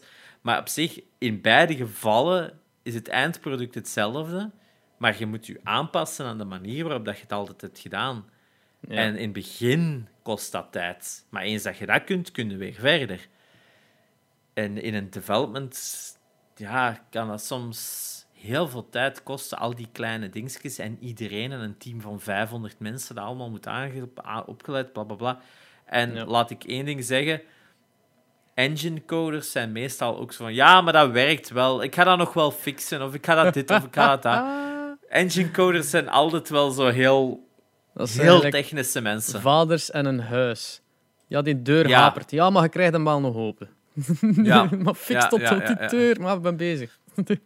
ja, dat is zo gelijk die ene mensen dat je kent op je bureau, dat zo al het netwerk heeft gelegd in een office en dan gaat van nee, nee, nee, nee, nee, nee, nee, nee. Ik weet wat dat daar gelegd is en jij mocht dat niet aanpassen. Ik ga eens naar daar komen en ik zal dat wel eens ah. aanpassen en dan twee maanden later is hem nog altijd niet geweest.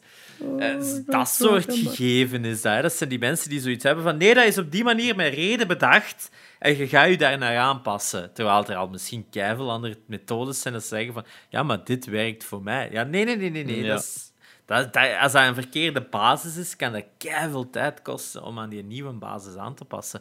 En dat is een, probeer ik in een simpele manier dat uit te leggen, wat ook misschien al heeft geleid tot de grote problemen dat we vandaag hebben.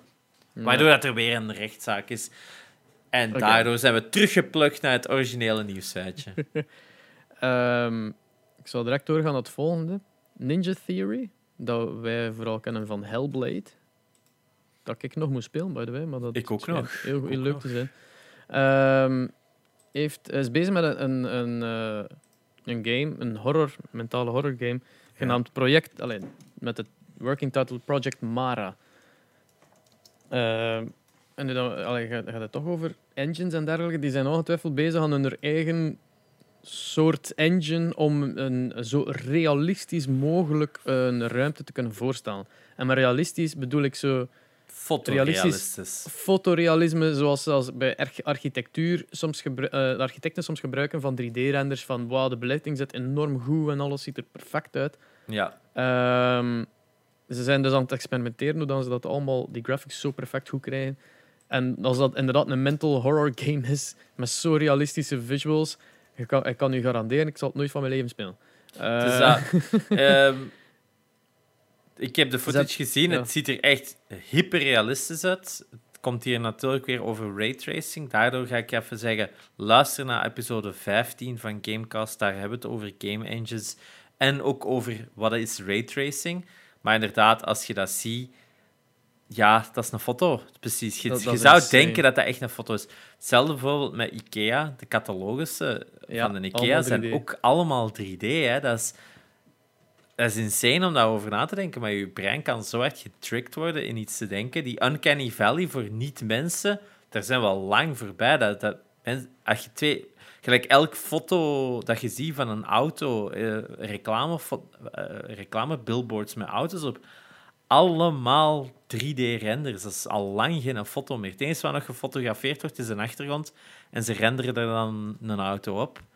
Dus environments, dat kunnen we nu. En nu zitten we dus inderdaad, als je dit ziet, op een punt sorry, eh, waar dat we environments zo realistisch real-time op een Xbox Series X kunnen renderen, dat je dus denkt van, ah ja, dit is, dit is echt, hè. Ja, en eh, je kunt de video zien eh, op de YouTube-channel van Ninja Theory. Ze zijn er bezig met de Dreadnought Diaries of zoiets. Ja. Eh, en dat is episode 3 waar dat nu specifiek over gaat, waarin dat ze echt op zoek gaan naar van, hoe gaan we dit realistisch capturen. En het Ja. ziet er echt amazing uit. Het is dat. En het enige wat nog realistischer zal zijn, is de, de kak in je broek als je dit game moet spelen, waarschijnlijk. Yikes. Eh, dat- en als dat dan nog een keer VR zou zijn. Zo. Goh, mij. Ehm, nooit van mijn leven. Iets leuker nieuws dat eh, zonder kak in de broek allee, dat geen kak gaat veroorzaken, I guess. Eh, de Spaanse streamer eh, David The Greg Martinez heeft een nieuw Twitch-record gevestigd voor het meeste aantal gelijktijdige kijkers op een, op een channel op Twitch. Eh, met 2,4 miljoen kijkers. Tegelijkertijd. Dat is meer dan het meest bekeken programma op de VRT ooit. Hè. Shit, ja. Dat is... Allee, 2,4 miljoen mensen. Die, je gaat een keer live vanuit je kamer op Twitch. Japla, 2 miljoen mensen aan het zien. Damn. Eh, het- dat is het- meer... 2,4 miljoen, dat is zelfs meer dan het aantal flauwe moppen in FC de kampioenen allemaal opgeteld. Nog niet overdrijven. hè. Eh, het vorige record was natuurlijk van Ninja, die de meeste records houdt. Eh, die had in 2018 635.000 gelijktijdige kijkers. Was dat toen met de, de ene atleet? Ik weet niet meer wie dat was. Maar er was zo een of andere... Was dat Usain Bolt? Nee, was dat geen basketter van het een of het ander? Ah, LeBron. Was, was het LeBron? Eh, er, was een dude toen... eh, Of, of was het gewoon eh, een zanger? Was het Kanye?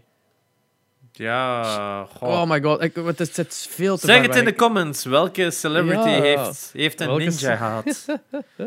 Ehm, basically, ja, die, die had 635.000 en nu is het gewoon verpulverd geweest. Vernield gewoon 2,4 miljoen kijkers. De reden was vooral omdat hem eh, zijn een Fortnite skin. Ik krijg een skin in Fortnite, eh, Ninja ook en nog een paar andere creators. Maar eh, hij had dus een livestream waarin dat je die skin kon zien eigenlijk, maar daarnaast konden ook wat shit krijgen van in Fortnite. Dus dat verklaart dat heel veel mensen aan het kijken waren om ja, gratis stuff te krijgen van, voor in, in game natuurlijk. Dus dat helpt wel. Eh, Ja, maar ik vind het leuk dat meer en meer bedrijven, zoals Ubisoft doet ook constant met al hun nieuwe releases, is als je kijkt naar iemand die dat streamt, dan krijg je dingen voor in-game. Eh, ja, dat is een nieuwe manier waarschijnlijk van dat aan te pakken tegenwoordig. Hè. Dat is toch zo de next Ja. FOMO gegeven ook eigenlijk. Hè. Je, wilt, je wilt het zeker niet eh, missen. Hè.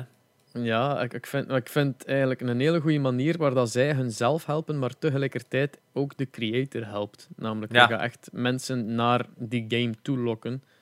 voor wat dat heel belangrijk is in je eh, in de eerste paar dagen dat je die, die game uitgekomen is, dan wil je echt wel men, als je overtuigd bent dat je game goed is, dan wil je echt mensen lokken om te gaan zien van kijk, dit is hoe dat de game eruit ziet. Nu, nou, go buy it. Wel.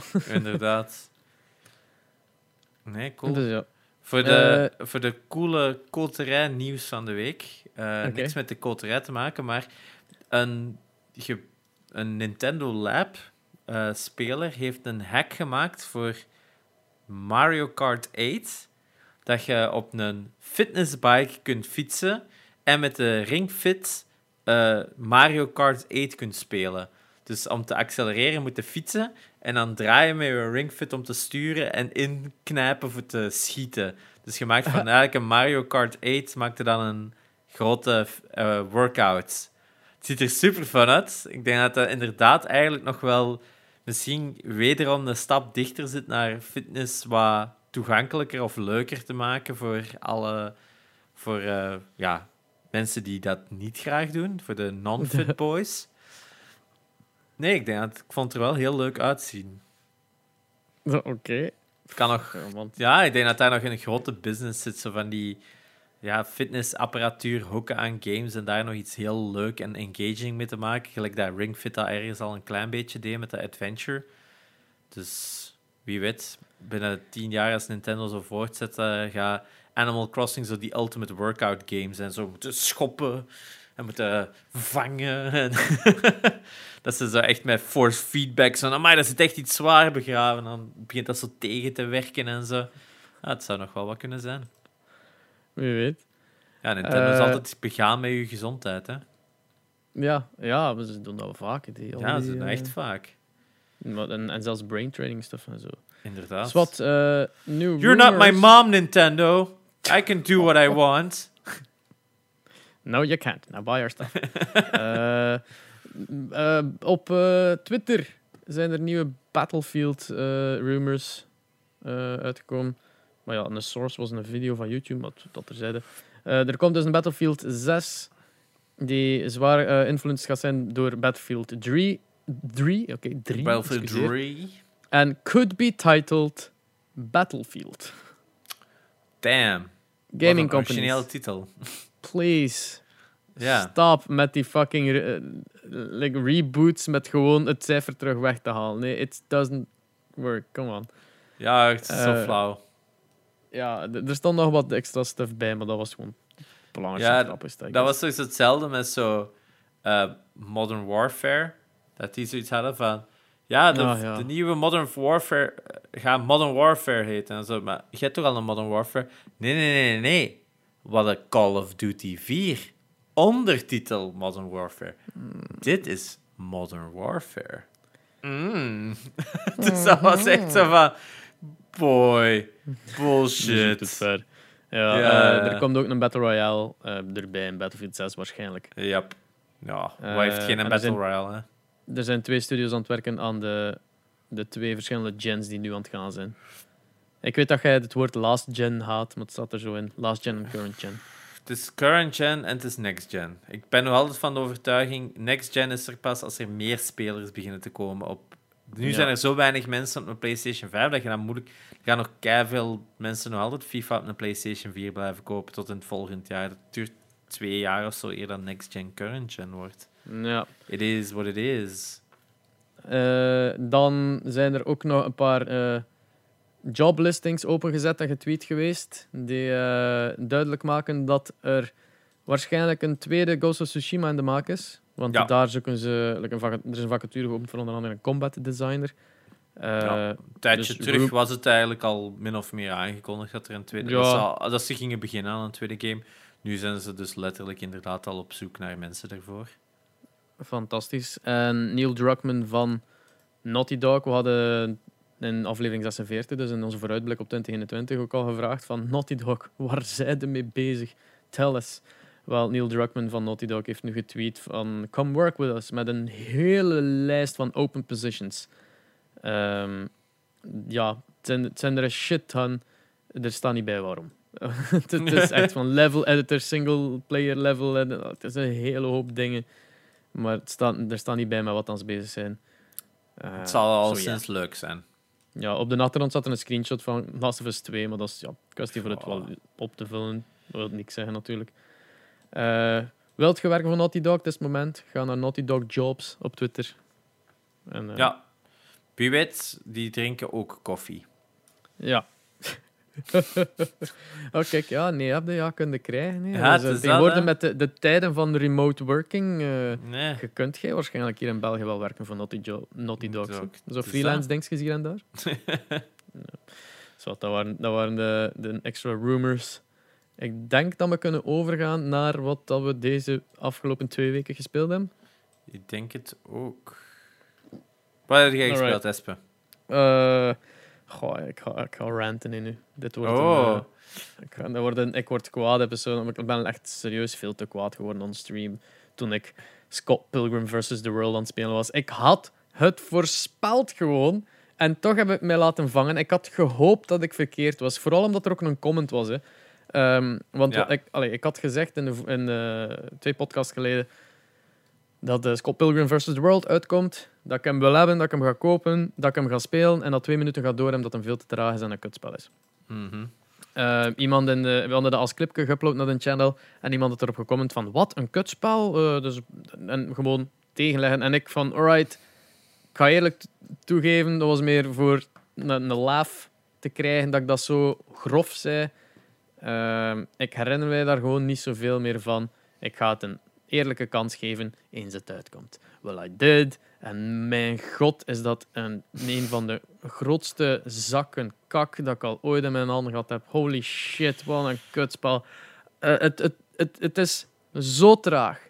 Zo verschrikkelijk traag en saai. Het duurt eeuwen tegen dat je eind zit van de level. Every enemy is the goddamn same. En al, iedereen blijft veel te lang liggen. Zowel de enemies als jij. Dat wil zeggen dat je de fucking combo doet als je er al geraakt bent. Je doet een combo, die valt neer. En dan is het twee volle seconden wachten tot die weer recht staan. Om dan de volgende combo te doen. En ze dan weer al.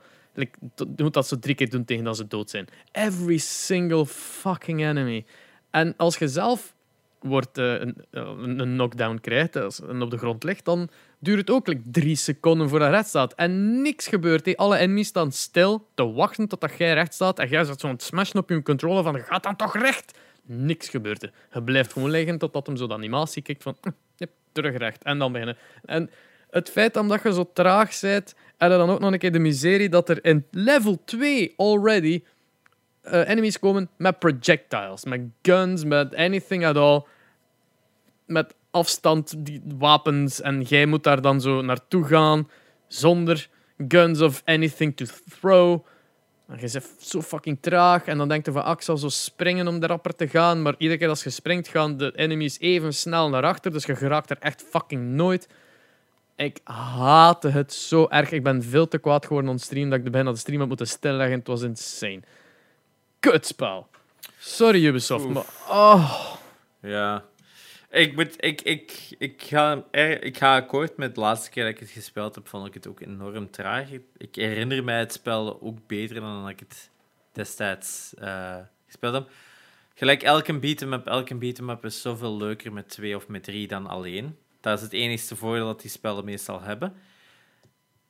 En wat Scott Pilgrim vs. The World een geweldige game maakt, is enkel de graphics en de muziek die daar uitmuntend zijn. De graphics zijn Ja. fantastisch, de muziek is fucking awesome. Top tier. En dat zijn de twee dingen die je zo hard herinnert en dan vergeet je al die andere dingen. Maar het probleem met Scott Pilgrim vs. The World is dat het echt... Ja, het is zo hard geïnspired door River City Ransom. Een oude NES-game, want daar konden dan ook zo mensen elkaar... eh, dat was ook zo vechten op de straat. Maar je kon ook in winkeltjes gaan om items te kopen voor te drinken of voor te eten, waardoor dat je je stats omhoog kreeg. Dus dat was zo'n klein beetje een RPG-system. Zit allemaal exact in Scott Pilgrim vs. The World.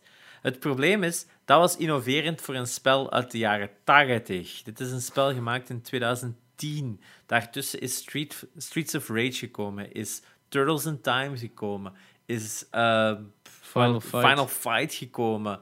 Eh, allemaal Castle één- Crashers. Castle Crashers. Allemaal één voor één brawlers die dat het genre elke keer een stapje hoger, een stapje beter tot superleuke games hebben gemaakt. En dan spelen die en dan gaat er van, wauw, dit, dit, dit speelt niet zo lekker als dat ik Streets of Rage gespeeld heb op een fucking Mega Drive. Ja, dat valt gewoon keihard tegen. En dat vind ik er zo spijtig aan. Van ja, je kunt je inspireren op een oude game, maar je moet ook wel weten wat het er ondertussen het genre beter heeft gemaakt. Dat is, dat is gelijk zo dat je nu een racegame zou maken en dat zou eruit zien gelijk... ehm, ja, het is misschien heel technisch voor mensen, maar zo die Mode 7 graphics gelijk Mario Kart 7... ah, Mario Kart, de origineel Super Mario Kart of F-Zero, waar dat je eigenlijk ook niet echt physics hebt, je beweegt gewoon over een 2D-image.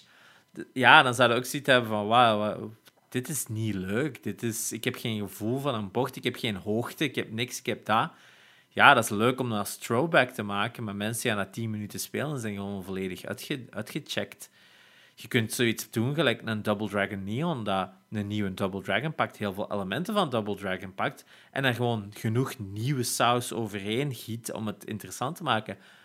Eh Battletoads eerder dit jaar, ook heel faithful aan het origineel, maar het fighting systeem is veel meer uitgewerkt en veel leuker dan de originele Battletoads. Zitten leuke verwijzingen naar, maar het, is, het voelt als een totaal andere game. Ja, dat is wat je dat moet doen, hè. Dat, dat- games evolueren, het genre evolueert. Ik denk een goed voorbeeld zou zijn is, speelt nog eens de eerste Uncharted. Dat valt tegen. En dat is een spel van 2008 of zo, hè. Shout-out naar twitch.tv slash Jnox, die sinds gisteren daaraan begonnen is. Hij speelt jaarlijks door alle Uncharted heen, van 1 tot 4. Hij gaat er deze keer ook de PSP en de PlayStation, of de PlayStation Vita Golden Abyss eh erdoor jagen ook. Eh, hij heeft nu juist de eerste gespeeld en... eh, hij had wat te klagen over de movement in het spel. Wat dan natuurlijk normaal is, want dat was de eerste in de serie die in, in, in het stapel gezet van dit Ja. is het genre game, maar we gaan het wel nog beter maken in de volgende. Ik, Eh, ik had vijf minuten gekeken en ik dacht van... Wauw, dit ziet er echt slecht uit. Het is heel bizar, hè? Maar destijds toen dat uitkwam, was dat spel echt... Maar dat was de, de PlayStation 4-versie aan het spelen? Ja, de PlayStation 4 van het de originele, hè? Maar wat mij heel hard opviel, was hoe houterig dat die animaties waren. En als er Ja. één ding is waar het destijds voor gekend stond, was hoe revolutionair dat de animaties was. Als Nathan Drake over iets sprong, dat hij zijn hand altijd op de juiste plaats zette, dat dat allemaal klopte. En dat je dat nu zo ziet, die draait zo en die draait echt gewoon zo in kwartcirkeltjes. Dat is, dat is niet echt een, een heel vloeiende beweging, viel me op. Dat is zo'n heel subtiel detail, maar dat je dacht... ah, Ik herinner me dat allemaal veel Ja, soepeler en zo. PlayStation 3, early PlayStation 3. Early. PlayStation 3, maar destijds was dat zo revolutionair en je herinnert u dat ook echt wel alsof de, play, de 1, de 2 en de 3 er grotendeels hetzelfde uitzien.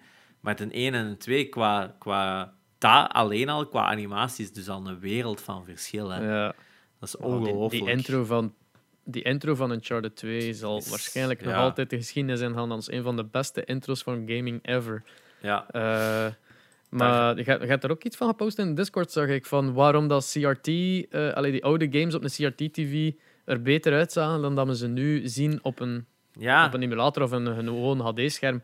Omdat zo de ruis tussen de, de lijnen eigenlijk ervoor zorgde dat het zo smoother was ja, dan de zo harde eigenlijk pixels. Dat er zelfs zo wat kleine grain back kwam, waardoor dat je zo echt meer detail precies had, alsof een muur echt zo gelijk extra imperfecties had. Ja, En ook zo gelijk, dat was een screenshot van de NES Batman. Die Batman op dat scherm zag er niet paars uit, die zag er net grijs met blauw uit, omdat die contrasten zo wat verder uit elkaar getrokken werden, waren die kleuren ook minder... Ja, ja, die hadden een ander gevoel, omdat die veel meer... Een CRT had veel meer licht dan dat wij een, een LED of een LCD nu herinneren, waardoor dat alle kleuren altijd wat lichter uitkwamen dan ze eigenlijk waren. Er zijn heel veel van die NES-games dat je nu zou zien van, amai, dat ziet er eigenlijk wel niet zo goed uit. Maar als je op een, een- op een oude CRT zou zien, dat het er ook inderdaad veel beter uitzag. Ook, ook inderdaad, die PlayStation 1-games en Nintendo 64 gaat dat ook nog altijd hebben. Zie je zo al die jagged sprites of de jagged edges en triangles dat wat heen en weer bouncen. Op een CRT zag je dat gewoon veel minder. Of, of contrasten naar zwart en zo waren veel, veel groter. En ja, dat is, het is heel, heel frappant. Ik denk, heel veel van die games zouden nu nog eens opnieuw moeten spelen op zo'n oude beeldbuis. Om te, toch dat, dat idee dat je hebt van die op een NES Classic, Classic of een SNES Classic te spelen, dat dat helemaal weg is. Want al die devices, al die mini-devices, die steken altijd zo'n CRT of zo'n scanline filter daarbij. Dat is nooit hetzelfde gevoel. Die, die, ik weet niet waarom dat, dat... Ik vind die scanline features altijd gewoon niet het spel verbeteren, persoonlijk. Ja. Dus eh, ja, wel interessant. Eh, naast Scott Pilgrim eh, heb ik ook Enter the Gungeon gespeeld. De Japanse versie. Ja. Want ik heb voor mijn verjaardag, dus van een hoop vrienden, waaronder Jerry en Janox, eh een figurine gekregen van Iron Man in zijn eh, endgame suit, maar ook eh, de Enter the Gungeon Physical Edition, die eigenlijk enkel maar in Japan is uitgekomen op de Switch. Of gewoon op any console. really. Ja, PlayStation Eh. 4 eh, en in Limited Run heeft er ook nog een gemaakt. Dat wel. Ja. Maar ja, Limited, die Limited Run, Run was tellen we niet mee. kostelijk. Deze kun je in de- winkel kopen in Japan. Laat het zo Ja. zeggen.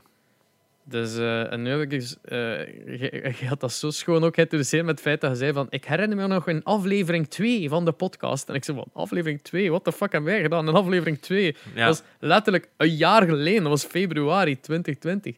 just. Ehm, hadden we onze top 5 games... eh, toen zaten we nog in ons decortje en hadden we onze top 5 games dat we gingen oplijsten. En ik had ze physical mee, behalve Enter Gungeon, die niet fysiek bestond in Europa. En dan had ik dan maar van alles zowel getoond, van Link to the Past, Ja. dit en dat.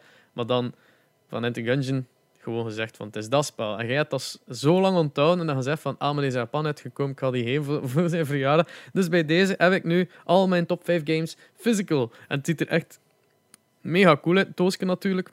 Want, maar er zit ook een, een booklet in met, met stickers en dergelijke. Iets dat je zelden nog ziet in, in, in games hier in Europa. Switch games zit er niks meer. Daar zit Wanneer is dat er eens in. iets in een Switch game? Pff, Ja, ik heb wel. Ik, dacht, nog ik, nooit dacht, iets gehad. ik was ook aan het afvragen van die lepjes. Zit dat zelfs in de Switch games van die doosjes? Ehm, maar meestal krijg je daar zo een, papiertje bij met een of andere season pass code en dergelijke. Oh, Ja. hey, kijk daar. Ah, hier ze. Ontdek alles over de nieuwste Ubisoft games. Ja, ja, zo, zo, Download nu de gratis app.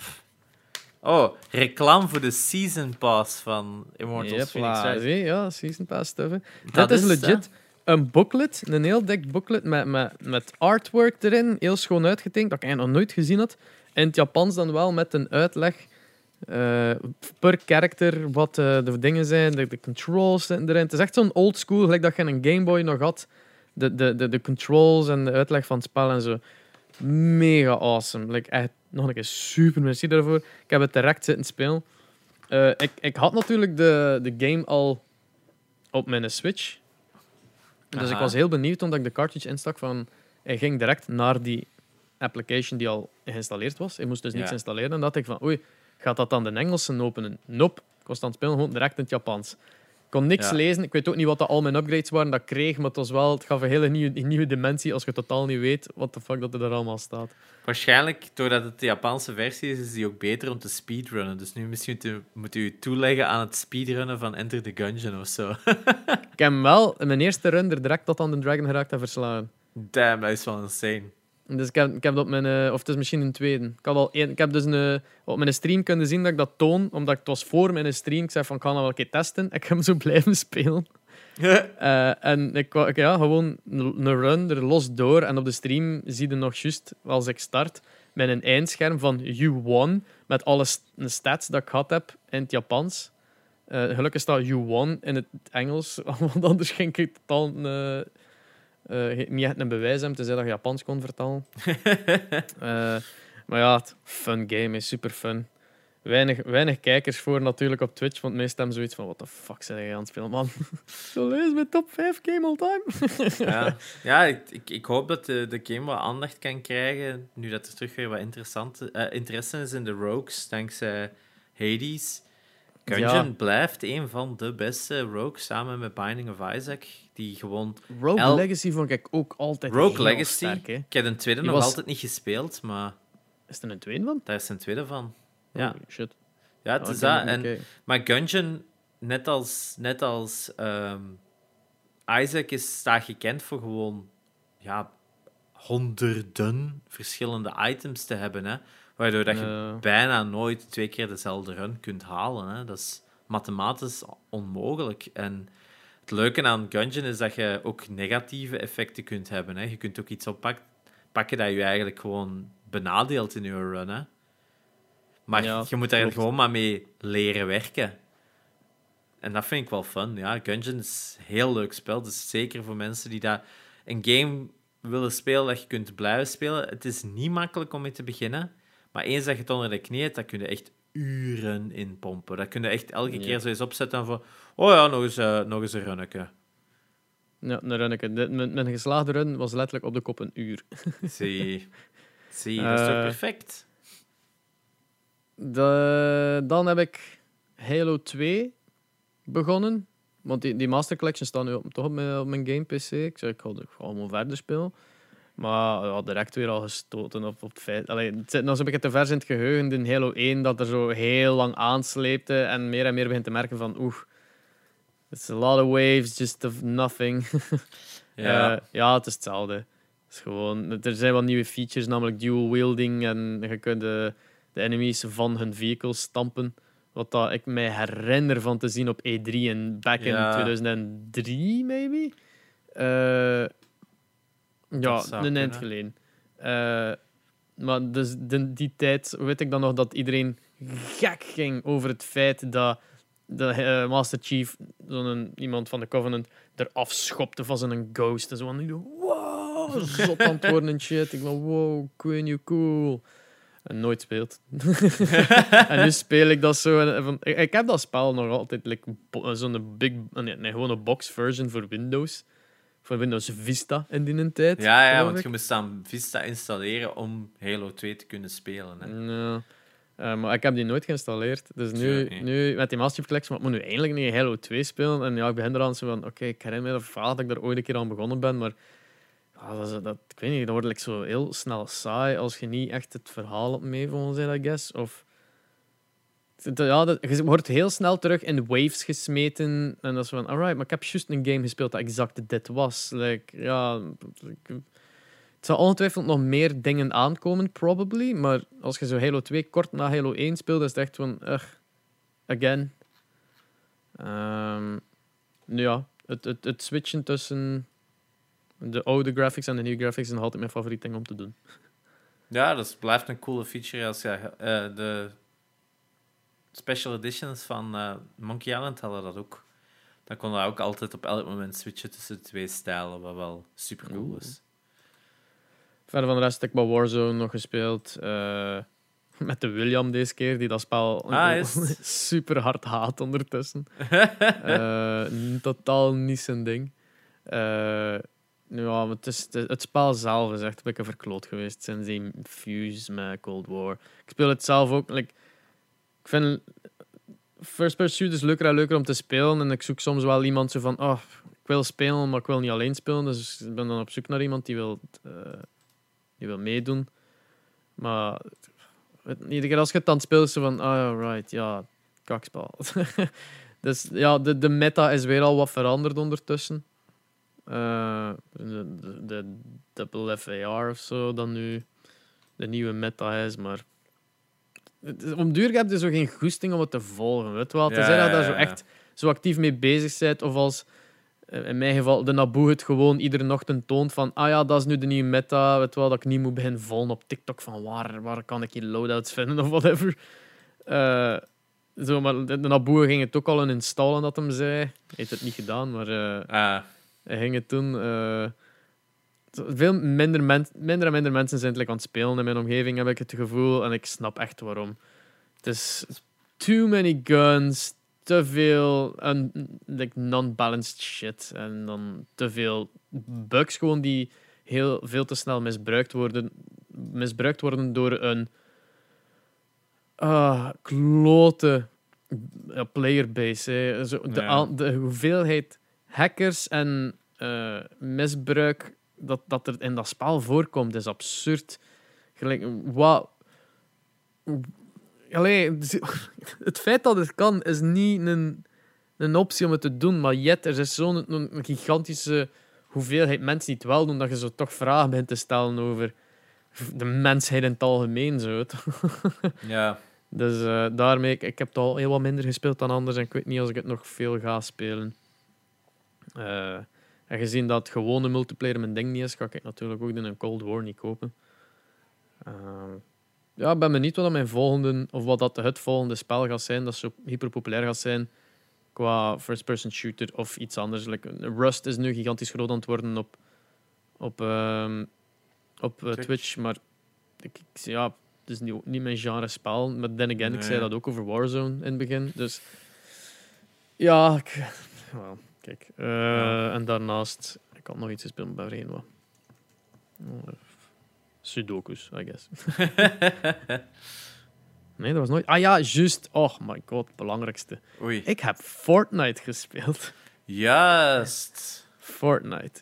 Eh, de reden waarom dat ik het geïnstalleerd heb en de dag daarna direct geuninstalled, is omdat ik was gevraagd geweest voor een event van eh, wacht, Guardian, Guardians, de Breda Guardians geloof ik dat was. Basically gewoon een, een, een organisatie voor kinderen in Breda die geïnteresseerd zijn in e-sports. En dat was een, een heel evenement waarin, eh, ik denk, ze- 46 of 44 kinderen eh, ingedeeld werden in vier teams. En dat waar elk team werd geleid door een streamer of influencer. Dat was eh, ik, SCESM en nog twee anderen dat ik nog niet van gehoord had, maar heel goed waren in games blijkbaar, want die hebben ons ingemaakt. Eh, maar basically gewoon om die kinderen zo like, kennis te laten maken met e-sports scene, hebben ze like, legit een heel platform gegeven met casters en dergelijke om ze tegen elkaar te laten competen. Eh, en ik moest dus ja, Fortnite installeren om dat te spelen met de kids. Ehm, het, was, het was wel plezant om dat nog een keer te doen, omdat ik weet dat mijn, mijn petekindje dat heel graag speelt. Dan was zoiets van, ah, misschien moet ik dat weer beginnen spelen. Dat ik een keer met hem kan spelen of zo, weet wel. Een, een bonding thing of zo. Maar dan speelde dat en dan besefte van, oh my god, ik ben niet te oud voor. like, like in any other Battle Royale heb je zo redelijk duidelijke eh, regels van you shoot, people die. Maar in Fortnite komt zo dat aspect van dat bouwen daar zo bij, dat dat echt is van, oké, oftewel zijn er goed in schieten, eh, oftewel speel je een ander spel, maar, maar zo om, om dan nog een keer leren goed worden in schieten en leren goed worden in bouwen is zo één aspect te veel. Dat is van, nee, ik ga daar nu echt niet, niet aan beginnen. hè. Want je komt tegenover een, een ander team en begint daar zo... Zo staan zo 16 gebouwen boven u. Zo van, ehm, ja, dat dat is echt raar om dat, dat te spelen, terwijl dat je gewoon wat fun wil hebben. Gelukkig hebben die, die, die, die kinderen... Die kinderen, dat was van 12 tot 16 jaar, geloof ik. Of 12 tot 18. Die hebben zich nog wel geamuseerd. Eh, daarna hebben we Rocket League gespeeld na de Fortnite. En nou, daar zijn we ingemaakt geweest, omdat wij dachten van oh, Rocket League, we kunnen dat wel nog een beetje. Maar we kwamen tegen een team uit die zo gewoon één goede speler had, die letterlijk de bal omhoog wipte en zo constant Ah, in de ja. lucht de bal gewoon Ja. boven ons weg dribbelde erin. Dat was zo van, wauw, dit is, dit is niet fun. Like, ik, was ik was ook gewoon aan het spelen, like, trying, trying to have fun, maar ik heb dan achteraf zo de casters enorm horen... Like, het, eh, die behandelen dat natuurlijk als een professionele match. Dat was de Kool en de Chaos. Fucking Chaos die bij de Next Caster gewonnen had. En ik had al zoiets van... Ah, ja, ja, ja. hey, gast, ik, trek mijn stem terug, hè, nee, mannen. Eh. die, die, eh, die waren dat dus als een heel serieuze match aan het casten. Waardoor dat die soms ingingen op dingen dat ik zoiets had van... Hé, hey, maar... Doe normaal, we zijn hier plezier aan het hebben. Oké, het is gezien als e-sports en kennis maken als, maar we zijn hier wel nog met een hoop kinderen. Kunnen die nu niet zo hard aanpakken? Want er waren eh, zo echt aan het afgeven van wie rijdt er nu met zo'n auto? Dat is, ja, dat is duidelijk een noob en dergelijke. Ik zei van wow, wow. Was dat heel naar mij gericht, omdat ik met een hot rod rij, omdat een hot rod cool is. En dat heeft blijkbaar een hele slechte hit, eh, hitbox voor Rocket League te spelen. Want iedereen speelt met dezelfde twee auto's, die een, basically de meta is van Rocket League. Die auto's zijn beter dan de andere. Eh, en ik reed met de verkeerde auto en ik werd daarvoor like, al afgemaakt. En ik van, Jesus Christ. Ja, ik was ik was even al meteen getrapt van, ik kom hier even maar zo met de kinderen wat spelen. En gelijk bent je hier zo on- ons zo like, uit te lachen bijna. Dat ik iets had van, hey, oké, het is voor mij is het genoeg geweest. Eh, Ik ben blij. dat- allee. Het was ook... het was ene match, ver, verliezen en je legt eruit. Dus wij hebben die Rocket League. Het is twee uur Fortnite, twee uur de Rocket League. En we hebben die twee uur Rocket League ene match gespeeld en dat was het. Dat was geen loser bracket or anything. Oef. Dat was heel, heel jammerlijk, vooral allee, voor, voor die andere twee teamleden dat ik meespeelde. Was ze van ja, sorry, maar het is gedaan voor jullie. En die, amai, dat is snel. Ik zei ja, e-sports, het kan rap gaan. Oef. Eh, ja. Maar het was, het was tof. Ik heb Fortnite nog een keer gespeeld en ik heb het direct geïnstalleerd. Ja, zie. Je hebt het toch alleszins eh gespeeld, zodat je er een eigen mening over kunt volgen. Ja, het is dat. Het is niks voor mij. Het, is en blijft, het moet zijn, het zit heel goed in elkaar met de aantal dingen die erin zijn. Voor de mensen die dat constant spelen, gaat dat ongetwijfeld... Dat blijft fresh van de aantal dingen die ze daar constant nieuw in steken. Want ik herinner me, ik heb dat ooit nog gespeeld, jaren en jaren geleden. Eh, het is een heel ander spel geworden met veel meer extra kleine dingetjes in. Er zijn wel NPC's die je opdrachten geven. Ze hebben dat zo wat afgekeken van Warzone waarschijnlijk, dat je zo bounties en zo kunt krijgen. Maar, allee, ja, het, ongetwijfeld een leuk spel voor de mensen die het kunnen, maar ik kan het niet. En ik heb ook geen goesting om me daarin te verdiepen. Funnily Dus, enough. Abu heeft het vanochtend zitten streamen, dus ik heb ook wel kunnen lachen. Eh, toevallig. Ja. Maar dat was alles. Dat, meer heb ik het niet gespeeld dan dat. Ja, toch wel wat, toch wel wat. Ja, redelijk veel. Maar de afgelopen twee weken was dat, hè. Nou ja, dat is waar, dat is waar. Ja, bij mij Wat was heb het jij gespeeld? Niet super, super, super veel. Ehm, de, de verhuis... eh, Ja, de verhuis heeft veel gedaan. Dus ik heb goh, een uur of zo misschien Immortals Phoenix Rising gespeeld. eh, waar ik gewoon wel wat dingen aan het afkaart, af, afchecken ben. Dat ik gewoon zo even wat zoek naar eh, van die vaults om te doen. Daarnaast denk ik de afgelopen twee weken wel dat ik een beetje Shadow of the Tomb Raider heb zitten spelen. Daar heb ik al een van de vorige afleveringen mijn mening over gegeven. Ik blijf daar nog altijd bij. Het is, het is een cool spel. Het zit heel goed in elkaar. Het heeft leuke elementen, maar ja, soms, soms slaagt het zo even een bal mis. En dat blijft wel altijd wel zo spijtig. Dat het zo een beetje bite of more than you can chew. Maar ja, ik blijf fan van, van het genre en ik blijf fan van dit soort van gameplay. Dus blijf wel spelen. Daarnaast heb ik ook een avond de Jackbox Party, Party Pack 7 gespeeld. Er zijn er al zeven ondertussen. Zeven. Ja, ja, ja. ja. dus eh, ik had die gekocht nog met de Steam sale voor zo te zien van, oh ja, we, we spelen zo af en toe nog zo Drawful en ehm wat is daar? Eh, Quiplash. Dat zijn zo de twee die wij wel zo met wat vrienden via Discord dan wat spelen, in plaats van dat wij normaal op café zouden zitten. En dan dacht ik van, weet wat, ik ga ineens eens een nieuwe kopen. Die, die blijven allemaal vrij duur, die Jackbox games. Dus ik dacht, van, kan ik even goed de nieuwste kopen, want die is dan eigenlijk maar een euro of twee duurder. En ehm, ja, ik zal even mijn mening geven over de vijf games die we terugvinden in de Jackbox Partybox eh 7. Eerst, wederom hebben we een nieuwe Quiplash, Quiplash 3. Ja, Quiplash blijft een heel leuk spel. Dat is eigenlijk een... Als je daarom voor mensen die dat de Discord praat van afgelopen jaar of afgelopen negen maanden kots, kots beu is, maar toch nog een reden zoekt om samen te hangen met eh, vrienden en iets te hebben dat ook werkt voor mensen die niet gamen. Is Jackbox perfect. Je kunt dat gewoon spelen met je gsm. Ene mens streamt gewoon het beeld en de rest speelt met zijn gsm mee. Quiplash is een game waarin dat je elke, elke keer eh, een vraag krijgt en jij moet daar een grappig antwoord op geven. Twee mensen antwoorden op een vraag en de rest antwoordt dan wat het grappigste antwoord is en gaat zo ver totdat je een winnaar hebt. Meestal is dat grappig. Bij ons is er altijd zo... Het, elk team heeft om een duur, als je vaak speelt, wel zo van die bepaalde dingen, gelijk dat je dat in Cards Against Humanity hebt. Zo één ding, als dat gezegd wordt, bijna garantie dat je wint. Bij ons is dat meestal Magie de Blok. Als iemand Magie de Blok opschrijft, is het meestal wel, ja shit, hè, ja, die wint. Hè. Bij Cars Against Humanity is dat altijd een, eh, een midget shitting into a in bucket. Ja. Ja. Het is dat, hè. Dat is, zo, dat is die kaart, hè. Dus bij ons is dat de Magie de Blokkaart.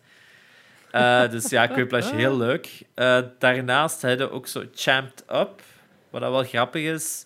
Je krijgt zo van, ah ja, je moet de mascottes steken, gelijk dat je mascottes hebt voor zo sportsteams. En je krijgt dan van, ah ja, tekent de mascotte voor eh, de meest... eh, de, de champion of disappointment of zo. En dan teken dat. Iemand anders krijgt dan je tekening te zien. Die weet niet wat dat je hebt getekend of waarvoor dat je iets hebt getekend. Je ziet gewoon de tekening en de naam van het personage dat je hebt gegeven. Dus je moet dan een mascotte tekenen dat hem denkt bij hetzelfde onderwerp past. En dan moet je dus beginnen stemmen van wie heeft dan de best, betere mascotte getekend. Om een duur is er nog een ronde dat je andere mascottes begint te tekenen, maar kun je je vorige mascottes ook nog inzetten. Het is heel bizar, maar daar kwamen wel grappige tekeningen uit, omdat je, een beetje gelijk bij Drawful, gewoon dingen moet tekenen. Maar hier heb je echt wel meer je creativiteit dat je vrij spel kunt laten gaan. Daarnaast, uh, de derde game was Bladder Around. Is zowat de minste van de, van de vijf. Die leek mij wel leuk.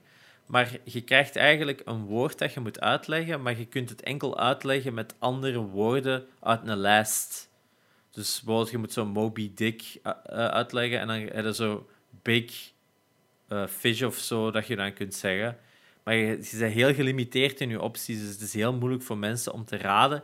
En je kunt niet constant prompts geven, waardoor het spel eigenlijk altijd gewoon duurt tot de time over is. We hebben het nooit kunnen raden wat dat iemand eigenlijk bedoelde. Dus het was nog een vrij lastige game eigenlijk om uh, goed te spelen. Maar misschien met het veel te spelen dat het wel lukt. Daarnaast was er nog The Devils and the Details. Dat is een soort van uh, co-op game dat je moet spelen. Dat je allemaal zo van die huistaakjes moet doen. Zo gelijk, ah ja, kuis dit of sorteert geld of ga werken of doe het gras af. En zo heel vaak ook van, ah ja, iemand heeft informatie dat de andere moet hebben en moet aan elkaar doorgeven.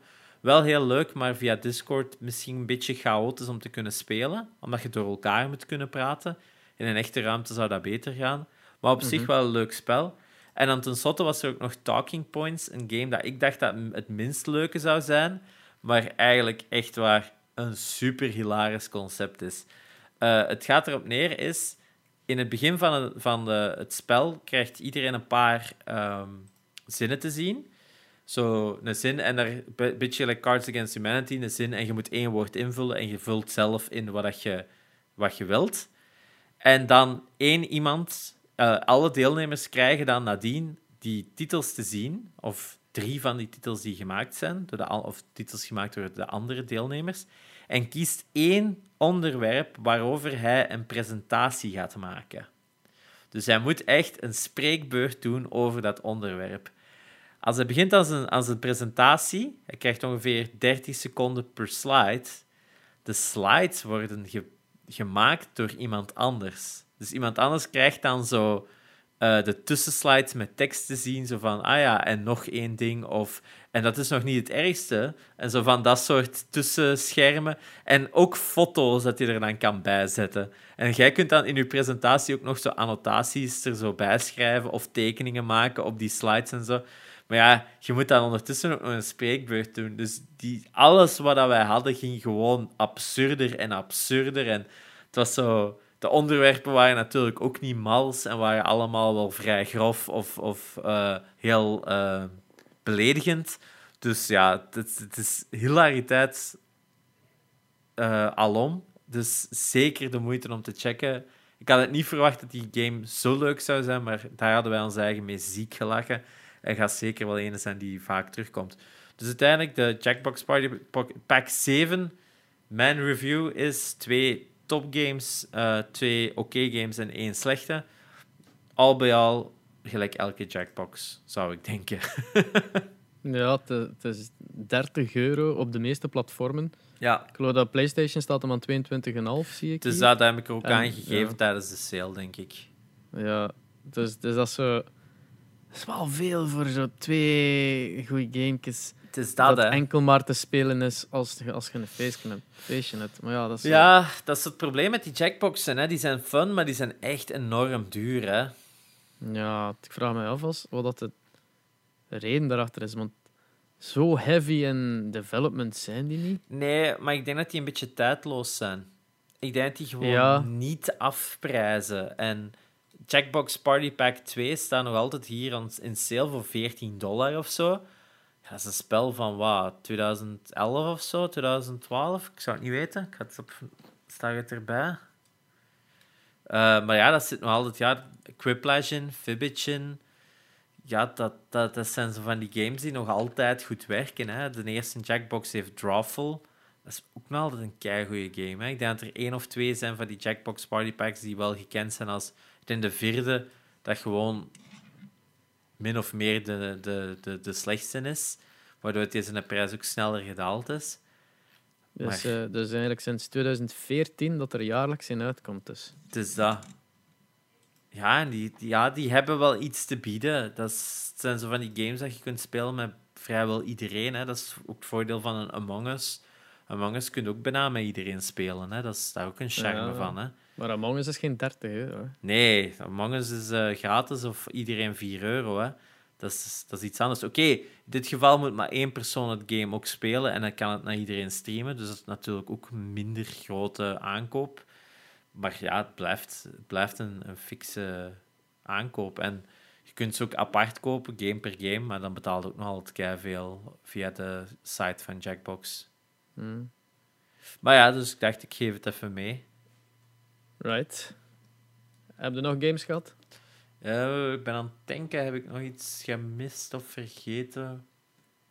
Ik herinner me ondertussen te nadenken. Ik heb ook nog een boardgame gespeeld, maar ik ben de naam van de boardgame vergeten. En ik weet niet zozeer als wij ooit ook boardgames bes- bespreken. Dus ja.